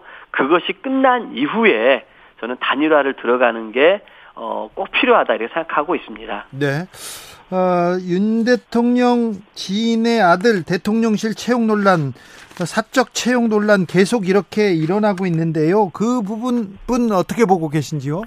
아, 진짜 그, 우리 권성동 대표의 그 말씀도 걸작입니다. 7급인 줄 알았더니 9급에 넣었더라. 내가 미안하더라. 최저임금 받고 서울에서 어떻게 사냐. 이렇게 언급하기도 했는데, 정말 많은 청년들의 가슴에 대못을 박는 말입니다. 그 사선을 지어낸 강릉의 그 의원입니다. 그런데 그 성관이온 아들의 채용 청탁을 했어요.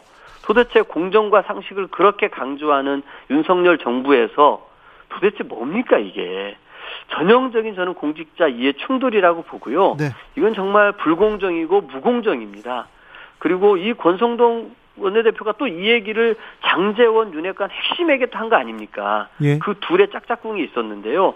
수많은 청춘들 그리고 이 공직 시험에 매진하고 있는 많은 사람들에게 어마어마한 박탈감을 안겼다고 봅니다. 저는 지금이라도 사죄하고 정말 이해 충돌 방 이해 충돌은 없었는지 김영란법 위반은 아닌지 본인 스스로가 명명백백하게 밝혀야 한다고 생각합니다.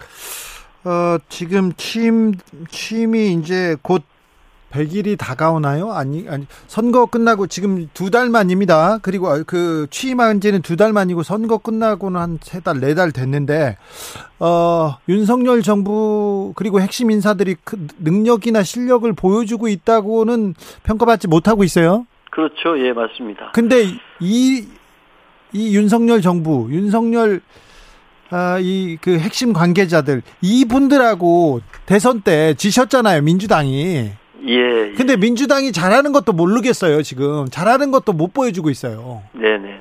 네. 저는 그래서 저희 민주당에게 이번 전당대회가 너무나 중요합니다. 예. 그 전당대회에서 우리가 국민들이 보기에, 어, 저 당이 정말 정신 차렸나 보네? 저렇게 새로운 인물들이 등장해가지고 경쟁하고 당의 새로운 가치와 비전을 가지고 경쟁하는구나. 이런 모습을 보여줘야 될 거 아닙니까? 네네. 그 그 2017년 대선에 패배한 이후에 국민의힘에는 태극기 부대와 황교안, 나경원이 주도하는 험악한 분위기였습니다. 2020년 총선 폭망한 이후에 그 당은 30대 후반에 영선에 이준석 당대표를 선출함으로써 이 정권을 되찾고자 하는 절절함을 표현해낸 것 아니겠습니까? 예, 예.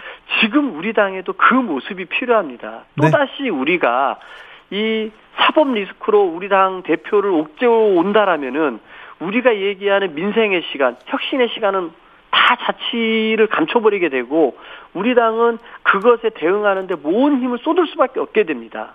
저는 이게 과연 우리 민주당을 우리 국민들이 원하는 민주당의 모습이겠습니까? 이럴 때 어떻게 하겠습니까? 정말 새로운 인물들이 등장해서 우리 당이 정말 이준석의 등장처럼 우리 민주당에도 새로운 인물들이 등장해서 당을 이끌어가게 열어줄 때 그리고 이들이 마음껏 우리 당의 신뢰를 회복하고 책임 정치를 구현하기 위해서 노력하는 모습을 보일 때 그게 우리 국민들이 바라는 모습, 민주당이 변화된 모습 아니겠습니까? 이재명 의원이 대표가 되면 사법 리스크에 빠집니까 민주당은? 저는 그렇다고 봅니다. 왜냐하면은 윤석열 정부가 지금 북풍을 벌이고 있지 않습니까? 그 네. 사정 정국을 준비를 하고 있습니다. 오로지 본인들의 실력이 없고 민생에 대해서 어떤 뭐 대책들을 내놓을 수 없기 때문에 본인들이 살 길은 부품과 사정 전국으로 몰아가는 것밖에 없는 겁니다. 그렇기 때문에 이 정말 황당한 그 16명의 살인마를 북쪽 북한으로 추방한 것인데 무슨 뭐 그게 인권 침해라고 얘기하고 있는데 정말 국민의힘에게 들어볼 수 없는 얘기 아니겠습니까? 저는 이런 북풍과 사정 동굴을 가지고서 이 위기를 돌파하려고 하는데 우리의 대표가 그런 리스크에 노출되어 있다라면은 우리 당이 민생을 챙기는 정당, 혁신하는 정당, 정말 수권 정당으로 가는데 큰 걸림돌이 되지 않겠습니까? 저는 이재명 후보에게 드리운 그, 저, 그 국민의힘과 윤석열 정부의 탄압이 네. 부당한 탄압이고 정치 보복이라는 거에 대해서 동의하고 맞서 싸울 것입니다. 알겠어요. 하지만 혹여라도 그런 부분들이 네. 이 그 여야 간의 정쟁으로 되고 거기에 우리가 휘말려서 국민들이 새우등 터진다라면은 우리는 그런 선택을 피해가고 우회해야 되지 않겠습니까? 알겠습니다. 아 강병원 참 좋은데 좋은데 강병원을 보여줄 수가 없네 그런 사람들도 있습니다. 근데 이번에 강병원이 이깁니까? 어 저는 그 2002년에 노무현 대통령은 1% 지지율로 시작했습니다. 그 노무현 대통령이 등장할 수 있었던 것은요, 우리 국민들이 요구하는 시대 정신이 있었습니다. 그거는 정말 지역주의 한번 타파하자. 네. 이 권위주의 타파하자는 큰 시대 정신에 노무현 대통령이 걸맞는 주장을 들고 나왔던 것입니다. 그래서 대역전을 해내지 않았습니까? 저는 우리 민주당이 이런 구태에서 벗어나고 분열에서 벗어나고 혁신하고 통합하라 하는 그리고 네. 민생을 제대로 챙기는 유능한 경제 정당으로 거듭나라는 국민적 요구가 있습니다. 네. 싹 바꿔라는 국민의 명령에 부합하는 후보가 바로 젊은 강병원이라고 생각합니다. 알겠습니다. 여기까지 듣겠습니다. 당 대표 도전하는 강병원 의원이었습니다. 감사합니다. 감사합니다. 강병원 의원이 언급했던 이재명 의원 당대표 출마 부적합이 53.9%다 얘기했던 것은 KSOI가 TBS 의뢰로 6월 10일, 11일 양일간 조사했고요. 56.1%라는 SBS 그의 여론조사는 넥스트 리서치에 의뢰해서 6월 8일, 9일 조사했던 내용입니다. 자세한 사항은 중앙선거 여론조사 심의위원회 홈페이지를 참고하시면 됩니다. 정치 피로, 사건 사고로 인한 피로, 고달픈 일상에서 오는 피로. 오늘 시사하셨습니까? 경험해 보세요. 들은 날과 안 들은 날의 차이. 여러분의 피로를 날려줄 저녁 한 끼 시사. 추진우 라이브.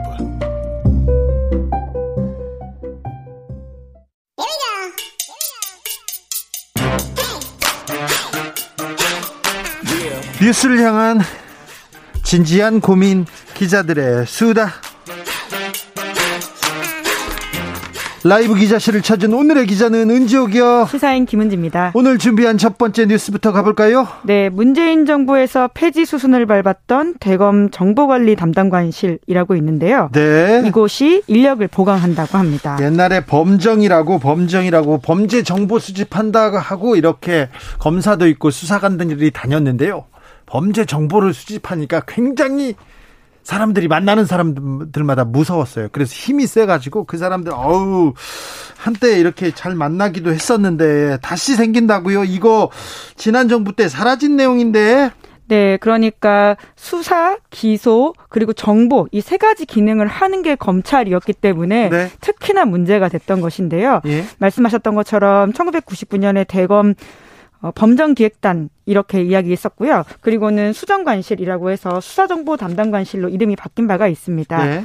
지금은 아까 말씀드린 것처럼 정보관리 담당관실이라고 하는데요.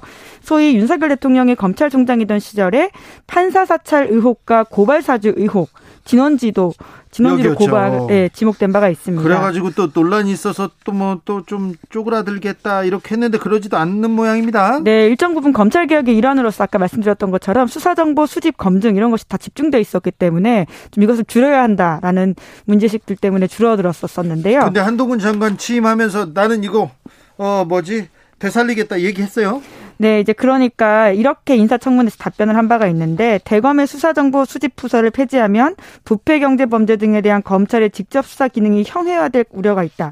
그러니까 이게 없어질 우려가 있다라는 취지의 이야기를 하면서 부작용은 없애면서 그걸 좀 순기능을 살리겠다라고 이야기를 했었습니다. 네. 이제 그런데 여러모로 좀 우려되는 바가 있다 이런 지적들이 나오고 있는데요. 고발 사주 때 이미 검사가 정치에 개입했잖아요. 그 문제는 좀 제대로 밝히고 가야 되죠. 범죄 정보 기획관실에서 이미 보고서를 만나서 고발장을 만들어가지고 야당 의원한테 줬잖아요. 네, 이제 게다가 윤석열 대통령 당신은 검찰총장이었는데 장모 관련된 의혹에 대해서도 이곳에서 대응 페이퍼를 썼다라고 세계일보가 보도를 해서 문제가 된 바가 그렇죠. 있는데요. 당시에 대검의 이야기는 어, 정보 그러니까 확인 차원이었다라는 취지의 이야기를 했습니다. 하지만 썼다는 거 아닙니까? 네, 대검이 검찰총장의 변호사 역할 한게 아니냐 이런 비판들이 있었기 때문에요. 판사 사찰 문건도 있었고요. 네, 실제로 판사 사찰 문건 같은 경우에는 재판에 인용이 되기도 했습니다. 예? 이 사건이 서울행정법원에서 1심에서 유죄 그러니까 윤석열 당시 검찰총장에 대한 징계가 옳았다라고 하는 1심 판결이 난 바가 있지 않습니까?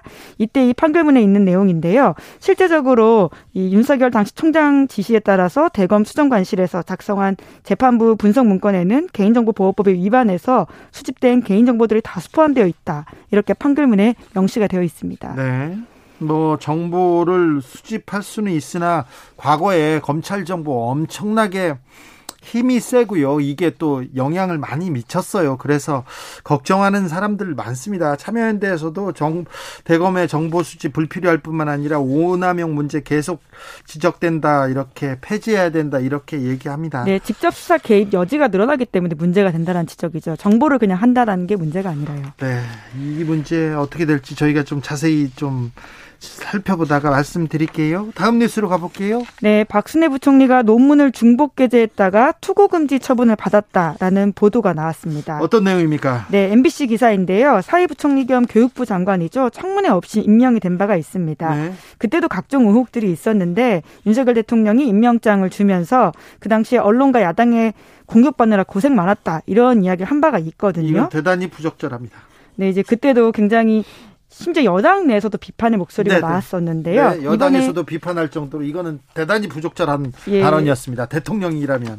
추가 의혹이 또 나온 건데 네? 2011년에 발간된 한국행정학회 영문학술지 책 뒤쪽에 박순애 장관 논문 관련된 처분 공고문이 실렸다라고 합니다. 예? 해당 공고문에는 이런 내용이 있다라고 하는데 박순애 저자가 1999년 투고한 논문이 자신이 쓴 다른 논문과 상당히 겹쳐서 등재를 취소한다. 라고 쓰여 있다라고 합니다. 그리고 투, 투고 금지 처분을 한다고 이것도 써 있어요? 네, 이제 그런 내용들이 있다라고 MBC가 보도하고 있는데요. 이 부분에 대해서 박 장관은 뭐라고 합니까? 네, 전면 부인하면서 법적 대응하겠다 이렇게 밝혔습니다. 아니 이렇게 뒤에 써 있다는데 이걸 뭘 부인해요?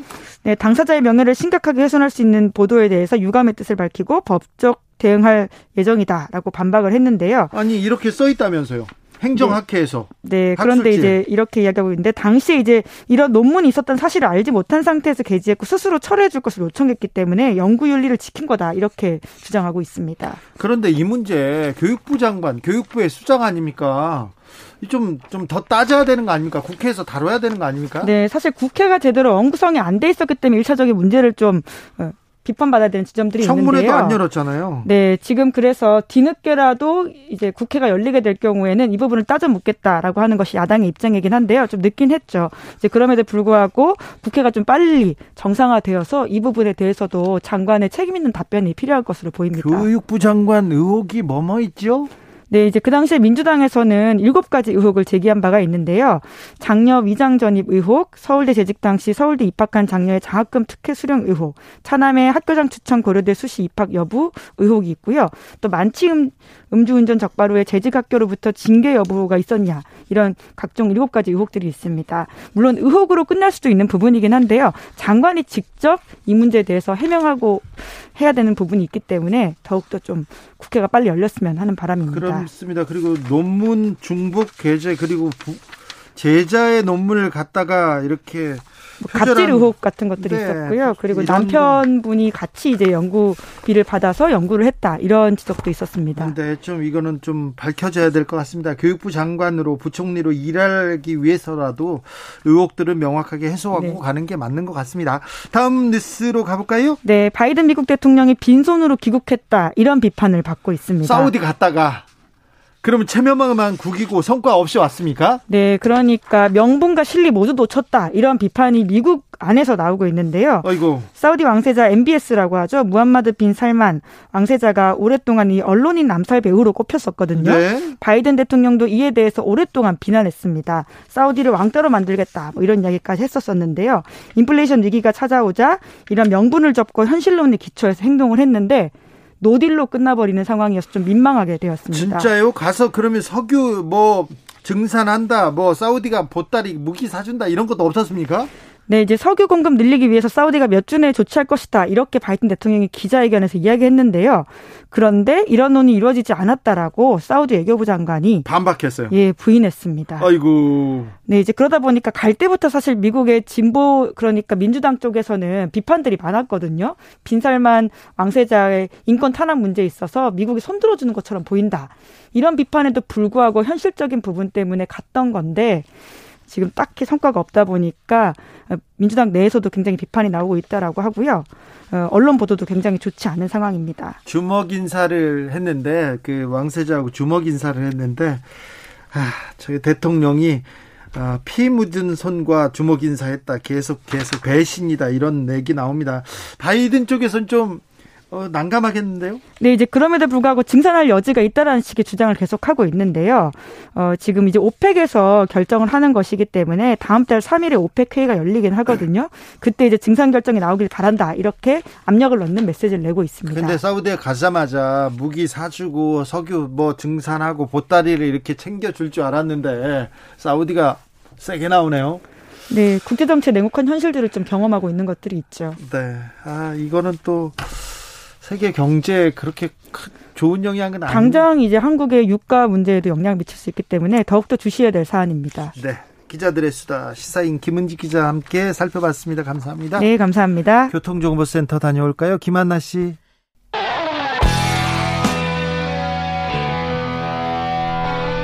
스치기만 해도 똑똑해진다.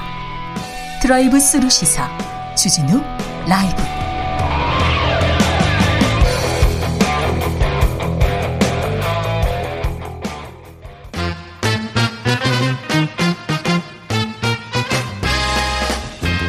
뉴스와 화제, 여론조사와 빅데이터로 집중 분석해 보겠습니다.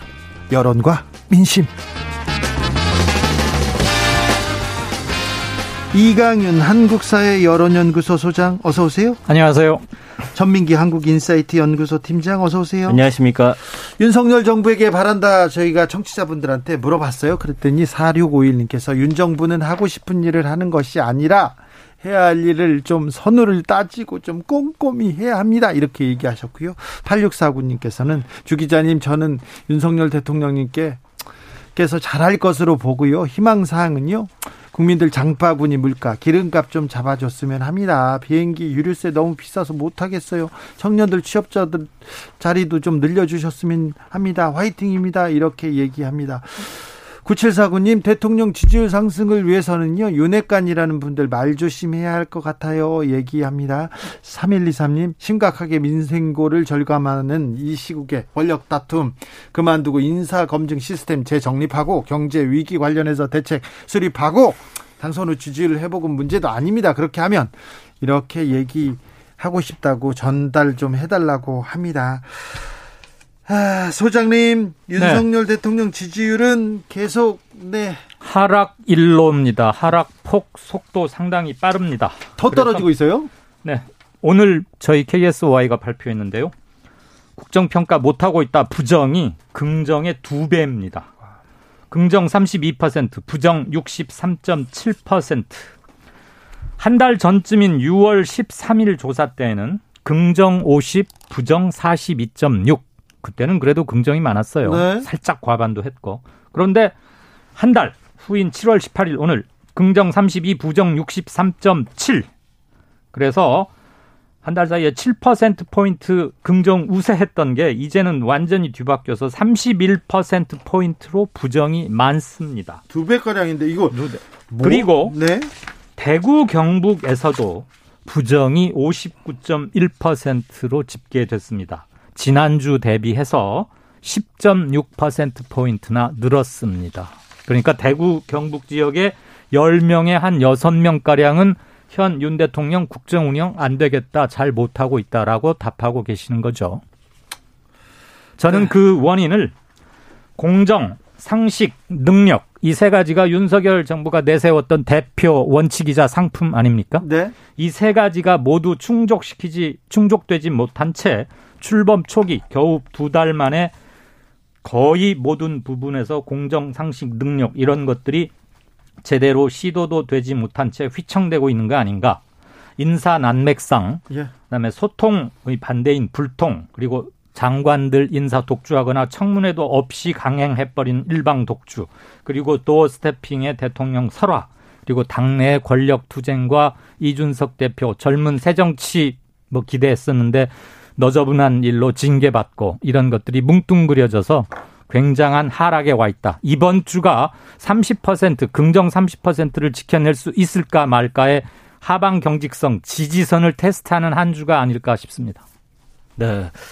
지금 뭐 지난주와 마찬가지로 부정은 75% 그대로인데요. 이제 그 내용이 계속 나빠지고 있다고 이제 말씀을 드렸죠.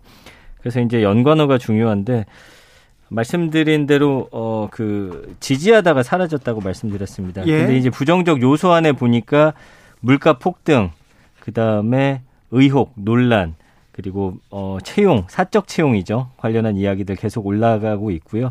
뭐 망하다라든지 위기다, 아주 부정적이다. 그 능력이 좀 부족하다. 이런 단어들로 계속해서 채워지고 있습니다. 네. 능력이 부족하다 이렇게 보고 있군요. 조사 개요도 좀 네. 부탁드리겠습니다. 네. TBS 의뢰로 저희 KSOI가 전국 만 18살 이상 성인 남녀 1000명 대상으로 7월 15, 16일 이틀간 조사했습니다. 보다 자세한 사항은 중앙선거 여론조사 심의위원회나 저희 한국사회여론연구소 홈페이지 보시면 되겠고요. 한 가지만 더 짧게 의미 있는 소, 조사라고 해서 전해드리겠습니다. 현재 정부 여당에서는 대대적으로 문재인 정권 당시에 뭐 북한 어민 송환이나 서해 공무원 피격 사건 이런 걸 가지고 전반적으로 안보 문란이다. 이렇게 공격 하고 재조사하고 있지 않습니까? 네. 국정조사 수사도 해야 한다. 이 부분에 대한 여론은 어떻습니까? 어떻게 생각하십니까? 물었더니 안보 문란이라는 현 정부의 주장에 공감하지 않는다. 51.8%. 네. 그러니까 과반이죠. 네. 공감한다. 41.2%. 오차범위 박10.6% 포인트 차이가 났고요. 공감이 많은 응답층은 국민의힘 대전 세종 충청 그리고 보수 성향층입니다. 그 이외의 지역에서는 네. 비공감이 더 훨씬 많았습니다. 개헌은 좀 전에 언급한 바 네, 같죠. 같은 조사입니다. 그러면 지금 윤석열 정부의 드라이브 지금 국민들이 수긍하지 못한다 이렇게 봐야 될 것 같습니다. 그렇습니다. 대대적인 공세를 일주일 넘게 폈는데 네. 국민들께서는 사안별로 엄중히 대응하면서 달라진 팩트는 없는데 왜 갑자기 바뀌어 이런 생각을 좀 더 많이 하시는 것 같습니다. 네, 그러면서 지지율은 떨어지고 있는데 네. 어, 대통령실에서 인사 검증 못한다. 그리고 당은 뭐 하고 있냐? 둘 다 뭐 능력이 좀 부족한 거 아니냐? 그리고 뭐 권력 다툼만 하고 있다. 이렇게 얘기하는 것 같습니다. 참고로 권성동, 장재원 얘기가 계속 나와요. 맞습니다. 그 지금 두 사람 관련 이야기 나오는데 네. 사실은 어, 언급량이 사실 그 엄청 많지 않습니다. 네. 그러니까 지금 현재 두 부분이 뭐 인기거나 그렇게 또 이슈를 몰고 가는 그런 사람은 네, 아닙니다. 그래서 장재원 의원 같은 경우는 한 달 동안 2만 1000건이고요. 일주일 동안은 한 7,800여 건 정도 언급이 되고 있어요. 예. 네, 그렇지만 이제 관련 이야기는 역시나 이준석 대표와 권성동 의원과의 어떤 갈등 이야기로 다 들어가 있고요. 그 중에서도 이제 채용 문제, 이번에 네. 사적 채용과 관련해서입니다. 그, 이, 그, 지역 선관위원 아들이죠. 이 월급이라든지 이런 관련 이야기 계속 압력을 뭐 가했다 이야기 나오고 있고요. 부정적인 내용이 한 80% 가까이 됩니다. 그래서 압력을 가하다, 갈등, 처음 알았다. 논란이다, 어, 비판하다, 아주 교만하다라는 단어들 보이고 있고요. 권성동 의원 같은 경우는 언급량이 더 적습니다. 만 건 정도 한 달에 어, 일주일 동안은 3,300건 정도 됩니다. 잠시만요. 장재원 네. 의원 언급량이 권성동 원내대표보다 많다고요? 훨씬 많네요. 그래요? 예, 아들 예. 때문에 이렇게 효과인가요? 글쎄요. 아들 연관어는 지금 음, 요즘 국면은 아들은 아닌 것 같고 많이 없지만 그래도 한 20% 남아는 있습니다. 그래 20%는 적지 않죠. 예, 예, 예. 네. 그럼에도 불구하고 그 이제 지금 구속도 있지 않나요? 네, 지, 금 재판 받고 있죠. 네. 맞습니다. 그래서 이제 권선동 의원 같은 경우도 반대로 나오겠죠. 이제 네. 그 이 어, 이준석 대표 그리고 이제 장지원 의원 이야기 나오고 여기는 이제 이재명 의원 이야기도 좀 많이 나오고 있습니다. 윤석열 대통령. 아, 이 좀 읽어야 될까요? 좀 뭐 망하다, 어, 비호감이다, 어, 아주 설상가상이다, 냄새가 난다. 이 추천과 관련해서 네. 무엇인가 이 연관성이 있다라고 보시고요. 뭐 무식하다라는 키워드까지 보이는데 부정이 75% 나오고 있네요. 어, 권성동 원내대표에 대한 여론 싸늘합니다. 이 말은 굉장히 타격이 클 것 같아요. 겨우 9급. 나는 7급쯤 될 줄 알았더니 겨우 9급이었다. 네. 그다음에 최저 시급 정도 받는데 강원도 강릉 촌놈이 그 돈 가지고 서울에서 어떻게 사냐. 네. 이거는 공정과 상식을 정면으로 뒤집어 버리고 이준석 윤석열 후보가 대선 때 강조했던 게 2030들에게 말했던 게 바로 이런 거 바로 잡겠다는 거였잖아요. 네. 그런데 지금 뭐 이런 사람이 지금 최선 확인된 게 서너 명 이상인 거 아닙니까? 네. 근데 권성동 대표 직무대행이 거의 총알바지처럼 총대를 메고서 내가 했다. 다 나 이렇게 대통령 대신에 매를 맞으려고 자청을 하고 있는 것 같은데 이게 국민들의 공정과 상식이 깨진 거에 대한 실망감과 분노를 과연 해소할 수 있을까? 네. 어. 저는 국민들한테 국민들 최저임금 이렇게 합의할 때 음. 최저임금 받는 사람들 많잖아요. 주변 그 좀 적게 받는 사람도 많은데 그 사람들을 위해서 조금 몇 가지 노력이라도 따뜻한 말이라도 했으면 이런 말이 이렇게 가슴에 이렇게 비수처럼 꽂히고 그러진 않을 텐데. 맞습니다. 굉장히 좀 부적절한 발언이라는 발언들이 좀 많이 나오고 있고요. 그 다음에 이제 지난주에 이제 윤석열 대통령 긍부정 관련 이야기 할 때 좀 상식적으로 좀 나라를 이끌어줬으면 좋겠다. 다른 거 다 필요 없다 했는데 여기에 공정이라는 키워드를 아주 어, 크게 끌어올린 그런 어, 사건이었습니다. 그 오. 10초만 말할게요. 취임 두 달간 이 정부 두 달간 보면 내용이나 컨텐츠 정책에 대한 그런 것도 볼만한 게 별로 없었지만 대통령부터 주요 포스트에 있는 사람들의 말 실수, 거친 말 그리고 국민들의 정서를 정면으로 건드려 버리거나 왕소금을 그냥 상처에 뿌리는 듯한 거친 말들 이런 것들이 더 민심 이반 지지율 폭락을 이끌어 오고 있는 게 아닌가 싶습니다. 장재원 의원도 얘기하셨습니까? 태도가 중요하다고. 네. 오이공구님 국민에게 공정하게 한다는 윤석열 정부는 문재인 정부와 비교 탓하지 말고 국민을 공정하게 인사하고 국민 여론과 민심을 존중하고 고물가 바로 잡고 민생 살리세요. 국회의원들은 일 안 하려면 세금으로 월급 받지 말고 사퇴하세요. 얘기했습니다. 5988님 장바구니 물가 유류 물가 대출금리 해마다 여름 장마철이면 야채값이 오르는데 올해는 너무 비싸요. 마트 오신 분들 카트를 보면 가슴이 아파요. 콩나물, 무, 대파, 두부, 고기는 기껏 세일하는 거 삼겹살 서너 줄 한 팩 정도 예전 같았으면 좀 상한 과일은 마감 세일로 팔았는데 요즘은 상한 거 떼어내고요. 다시 포장해서 그 가격으로 판매 중입니다. 얘기했는데 이거 물가 잡아달라, 민생 챙겨달라 이렇게 얘기하는데 이 부분에 대한 대안은 안 나오고 대안은 안 나오고 계속해서 인사 뭐 잡음 나오는데 여기에 대해서도 국민한테 이렇게 설득하고 설명하고 뭐가 잘못됐다고 얘기하지 않고 좀 역성을 내는 거 아닌가. 그리고 외국 탓만 하고 있고 우리 할 만한 게 별 정책적 수단이 없다. 네. 그다음에 대통령 처음 해보는 거라 모른다. 네. 그렇죠. 민주당으로 가보겠습니다. 이재명 의원 출마했는데요. 이 부분에 대해서는 어떤 반응입니까? 관심 굉장히 높습니다. 그 지난 일주일 동안 20만 건 이상 이야기 나오고 있고요. 한달 예. 동안은 85만 건 정도 어 나오고 있는 그런 키워드입니다. 네. 역시나 그 연관어는 그 대표 출마와 관련해서 당 대표죠. 네. 이야기가 가장 많이 나오고 있고요. 그 긍부정 비율은 어떻습니까? 긍부정이 부정이 지금 62이긴 합니다만 아, 그, 부정이 높습니까? 네, 이건 뭐 정치인들 늘 그렇다고 말씀드렸죠. 네. 예, 예외 경우는 있습니다. 그러니까 지난주에 75였는데 긍정이 훨씬 높아졌고요. 지지하다, 잘한다. 그다음에 어, 현재 대통령보다 낫다, 희망이다 이런 키워드들 있고요. 여전히 그 반대쪽에서 공격하는 거는 예전에 했던 뭐 욕이라든지 아니면 의혹 이런 것들인데 어, 그 외의 키워드는 뭐 등장하지 않는 걸로 봐서는 예전에 그런 것들 다 이미 다 그 계속해서 공격 받아왔기 때문에 긍정 키워드가 긍정 비율이 조금 올라갔다는 얘기 맞습니다. 네. 민주당은 뭐 이재명과 비 이재명, 반 이재명 예. 이런 사람들의 연합 이 이루어질 것 같지는 않고요. 예. 선언 연합이 이루어져도 지금 각종 여론조사에서 나타난 민주당 지지층에서 보면은 뒤집거나 뭐 승부가 호각세를 이룰 것 같지는 않아 보여요. 예. 룰도 일부 바뀌긴 했고 그런데 뭐 국민조사 그것을 예비 경선에 도입하는 것이니까 큰 영향을 미칠 것 같지는 않고요. 네. 정치적 논쟁이 다시 또 챗바퀴 돌아가면 짜증들 좀 내실 거고요. 새 모습을 얼마나 보이느냐가 포인트 같습니다. 아, 요 강병원 의원 굉장히 길게 얘기하는 거 잘 들었습니다. 네. 어, 저기 8.15 사면 관련해서 예.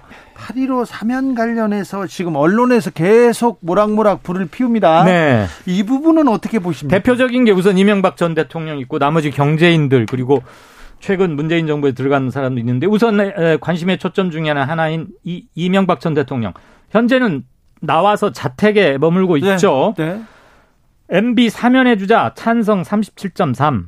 안 된다 반대 57.6 네. 60%에 육박합니다. 네. 그런데 저희가 두 달 전인 5월 3일에도 이거 조사를 똑같이 한번 해봤어요. 네. 그때보다 반대 여론이 오히려 6% 포인트 늘었습니다. 늘어났다고요? 네, 네. 이게 윤 대통령 지지율 하락 이런 거하고도 좀 간접적으로 맞물려 돌아가는 게 있고요. 예. 만약에 이럼에도 불구하고 8.15 때 사면이 이루어진다면 네. 조금 더 마이너스 요인으로 작용할 가능성이 크겠죠. 그럴까요? 다른 분들도 조사하셨어요? 개요는 앞 앞하고 동일합니다. 똑같고요. 네. 참고로 5월 저희가 2일 날 조사했던 거에 보면 이재용 삼성전자 부회장에 대해서는 찬성 68.8 반대 23.5 압도적으로 찬성이 높죠. 정경심 전 동양대 교수, 조국 교수 부인은 찬성 30.5, 반대 57.2. 김경수 전 경남지사 역시 찬성 28.8, 반대 56.9. 이재용 삼성전자 부회장만 빼고는 나머지에 대해서는 다 반대가 훨씬 높습니다. 높았습니다. 빅데이터는 어떻습니까? 네, 지금 일단 관심도가 그렇게 크게 높다고 볼 수는 없어요. 한 달 동안 6천 건 정도 언급이 됐고요. 그러나 이제 긍부정을 봤을 때는 어, 부정이 60이긴 합니다만 공감하다. 어, 지금 좀 늦었다. 그래도 다행이다. 건강이 좋지 않다가 부정으로 잡혔기 때문에 5대5 정도로 좀 팽팽하게 국민들 의견이 좀 나뉘고 있다라고 봐야 될 것 같습니다. 예전보다는 부정이 굉장히 많이 낮아진 그런 추세입니다. 아, 네. 이거 개요 짧게 해야 됩니다. 지난 5월 2일 거 공표는 전국 만 18, 8살 이상 성인 남녀 1,012명 대상 4월 29일 30일 이틀간 조사했고요. 표본 오차 5% 신뢰 수준 플러스 마이너스 3.1%포인트, 응답률 7.4%, TBS 의뢰 저희 KSOI가 조사했습니다. 네. 30%가 만약에 네. 대통령 지지율 30%가 무너지면 나면 네. 무너질 가능성도 좀 없지는 않죠. 네. 네. 만약에 무너진다면 국정 동력의 빨간불 그래서 어렵다 이렇게 얘기하는데 네. 그런데 30분 무너지면 심리적으로 굉장히 좀좀 약화될 거예요. 심리적인 것뿐만이 아니라 네. 권한과 권능은 법에 의해서 행사되는 것이니까 그게 제약받을 수는 없으나 네. 이른바 령이 안 쓴다 또는 먹히지 않는다 이렇게 되지 않겠어요? 참고로 이명박 사례를 한번 보겠습니다. 이명박 후보 당시 48.7% 50%가 살짝 안 됐어요. 이번 윤석열 득표율하고 매우 흡사해요. 그렇게 득표를 해서 됐는데 취임 일주 후에 76%까지 올라갑니다. 그러다가 10주째 광우병, 촛불 집회 이런 거 터지면서 35% 현재 윤석열 후 대통령보다 조금 높거나 비슷한 수준으로 빠져요. 그러고서 취임 넉 달 후에는 무려 16.9%까지 빠집니다. 네. 근데 이 지금 윤 후보 윤 대통령은 두 달인데 30%에서 32% 왔다 갔다 하잖아요. 만약 이번 주 또는 다음 주 사이에 어느 여론조사 기관에서건 하나가 이 자를 그리게 된다면 후행 여론조사들의 조사들의 상당한 영향을 미칠 수도 있다. 심리적으로 따라갑니까? 갈 가능성이 높지요.